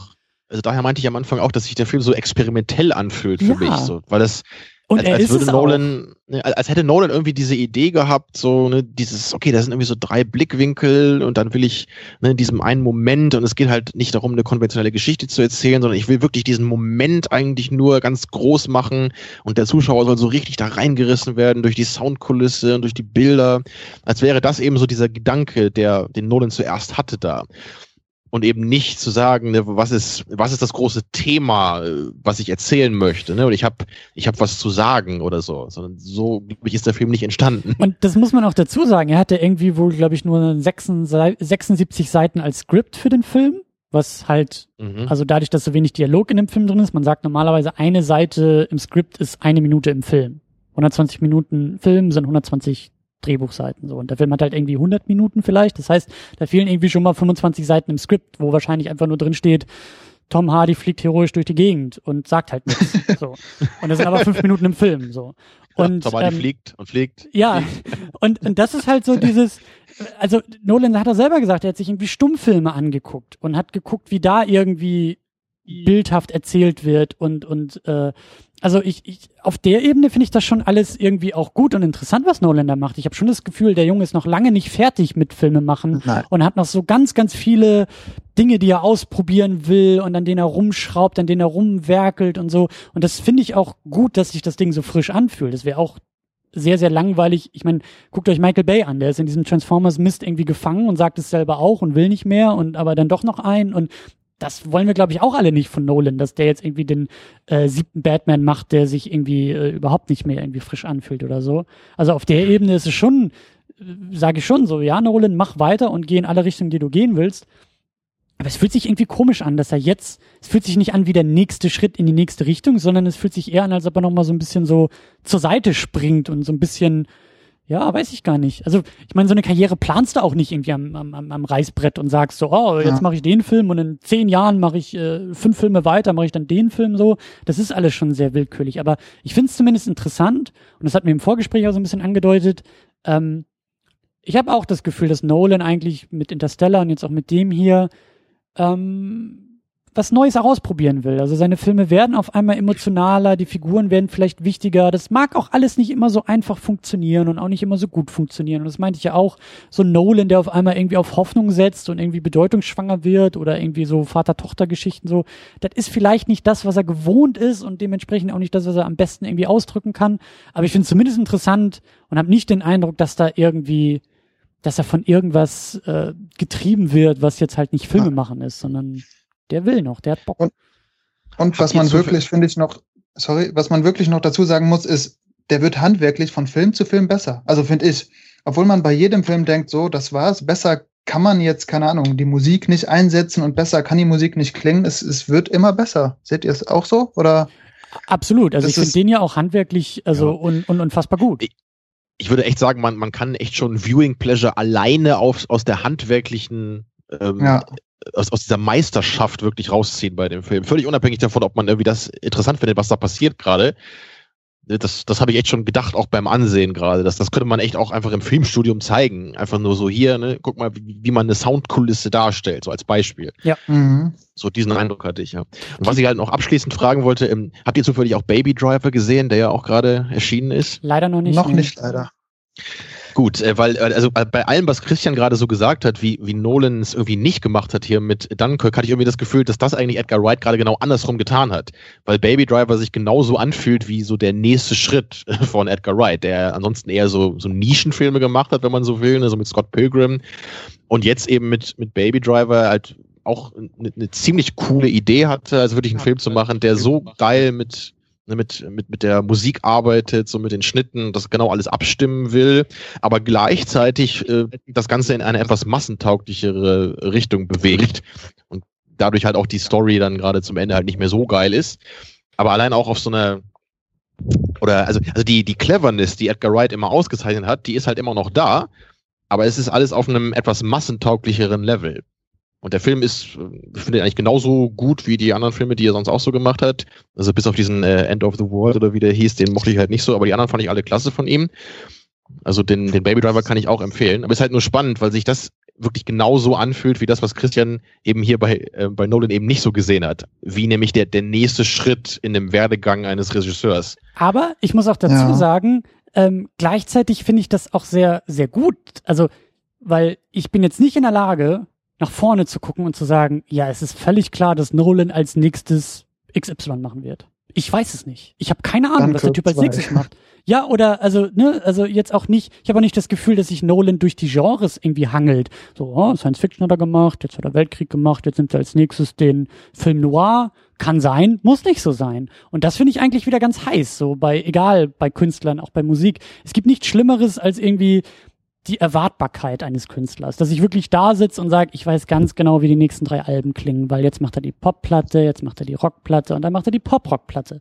Das ist bei Nolan jetzt nicht der Fall. Zumindest jetzt nicht für mich, dass ich sagen kann, ich weiß ganz genau, wie die nächsten zehn Jahre von Nolan aussehen. Das kann sein, dass er fünf Jahre gar nichts macht. Das kann sein, dass er in zwei Jahren schon mit einem kleinen Kammerspiel zurückkommt. Ich habe keine Ahnung, was der Typ machen wird.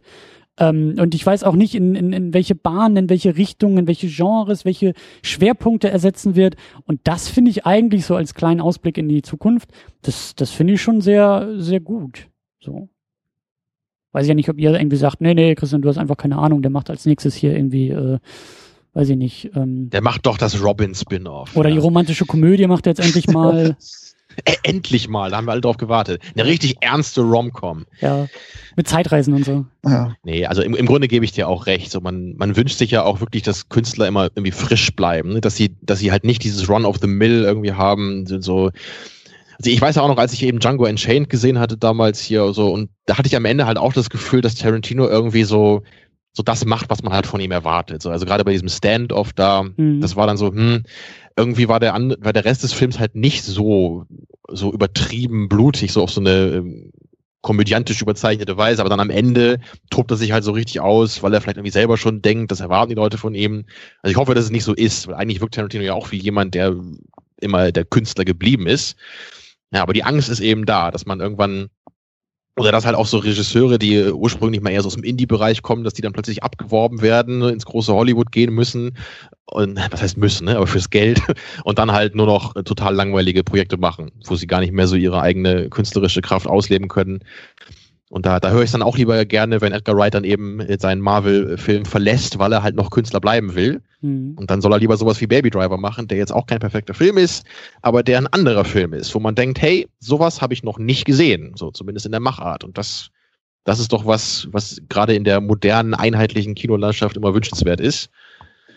Ja, und ich meine, das ist Nolan und das bleibt Nolan auch. Also ähm, ein, ein, ein Filmemacher mit eigene Handschrift mit eigenen Möglichkeiten so das deswegen dieses ganze ich habe das Gefühl das kippt momentan so ein bisschen so no, es wird jetzt wieder salonfähig irgendwie Nolan klein zu hacken und zu sagen äh, der kann ja nicht und seine Figuren sind immer ja. noch komisch und so ja, ja, aber Dunkirk wird doch äh, von der Kritik ziemlich positiv aufgenommen oder Ach, ich also, habe eher so jetzt bei Letterbox so so also das gerade so bei bei Punktebewertungen, da habe ich immer so diese Schulterzucken rausgelesen, so so sehr mittelmäßig alles so ja, nett, aber und dann kommt so eine Liste mit abers hinterher und ist das war doch wohl mein Eindruck. Review. ja, ich meine, es ist ja auch okay. Also es ist ja jetzt nicht irgendwie eine Kritik an diesen Meinungen, aber es ist irgendwie so, ich, also für mich ist es immer noch so, dass ich sage, Nolan werden wir vielleicht auch erst in 20 Jahren absehen können, was jetzt dieser Punkt in der Karriere bedeutet hat, aber ich bin durchaus optimistisch und hoffnungsvoll und, und äh, bin da jetzt nicht irgendwie in einem Lager, was sagt, äh, Nolan ist irgendwie furchtbar geworden oder sowas. Da müssen wir noch ein paar Filme abwarten. So ist so mein Credo, mein Fazit und äh, ja. Also Fabian, wie ist das bei dir? Hast du, wenn du jetzt Nolan sagen könntest, äh, was du dir wünschen würdest von ihm als nächstes Projekt? Der hört zu, ja, ja, der hört zu. Ja. Genau, also würdest du dann sagen, oh, wirklich ja. Nolan, mach, mach irgendein anderes Genre, was du noch nie gemacht hast und versuch mal ein richtig emotionales Drama zu machen, was du sonst nicht so gemacht hast? Oder würdest du eher sagen, bleib im Kern eher bei dem, was du schon immer gemacht hast und versuch das vielleicht ein bisschen in eine andere Richtung zu drängen? Wo würdest du dich da verorten? Boah, das ist eine super schwierige Frage. Ähm ja, ich würde dem Herrn Nolan, glaube ich, eigentlich sagen, dass er trotzdem, obwohl die letzten Filme bei mir nicht so gut angekommen sind wie die zuvor, trotzdem weiterhin das machen soll, worauf er Lust hat. Was auch immer das sein mag. Ich würde mir jetzt auch nicht wünschen, dass der auf einmal irgendwelche Verträge, ich hoffe nicht, dass sich Nolan jetzt, um Dunkirk machen zu können, irgendwie verpflichtet hat, ähm, Avengers 4 zu drehen oder sowas. ähm, Wobei ja, das doch auch schon wieder fast was hätte, oder? Also das, den würde ich mir dann nochmal angucken wahrscheinlich.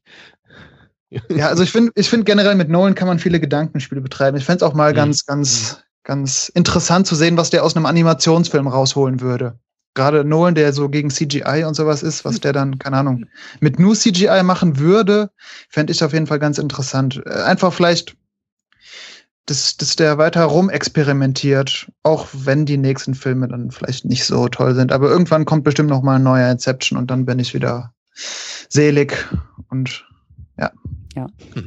Das finde ich gut, dass wir so ein bisschen diese, diese hoffnungsvolle Note am Ende auch noch haben. Trotz aller Kritik, äh, die Welt geht nicht unter, keine Sorge. Ja. Gut, wir müssen ja, noch langsam zum Ende kommen den Bogen langsam zu Ende äh, abschließen. Also mir rennt hier gleich so ein bisschen die Zeit weg, deswegen äh, lasst uns den Sack langsam zumachen. Ich glaube, wir haben jetzt auch den Film fast um die doppelte Laufzeit oder so ähnlich überstiegen. äh, auch wieder ein neuer Rekord, aber ja. Film, ja. Was hört ihr uns eigentlich zu? Ihr könnt zweimal Dunkirk gucken in der Zeit.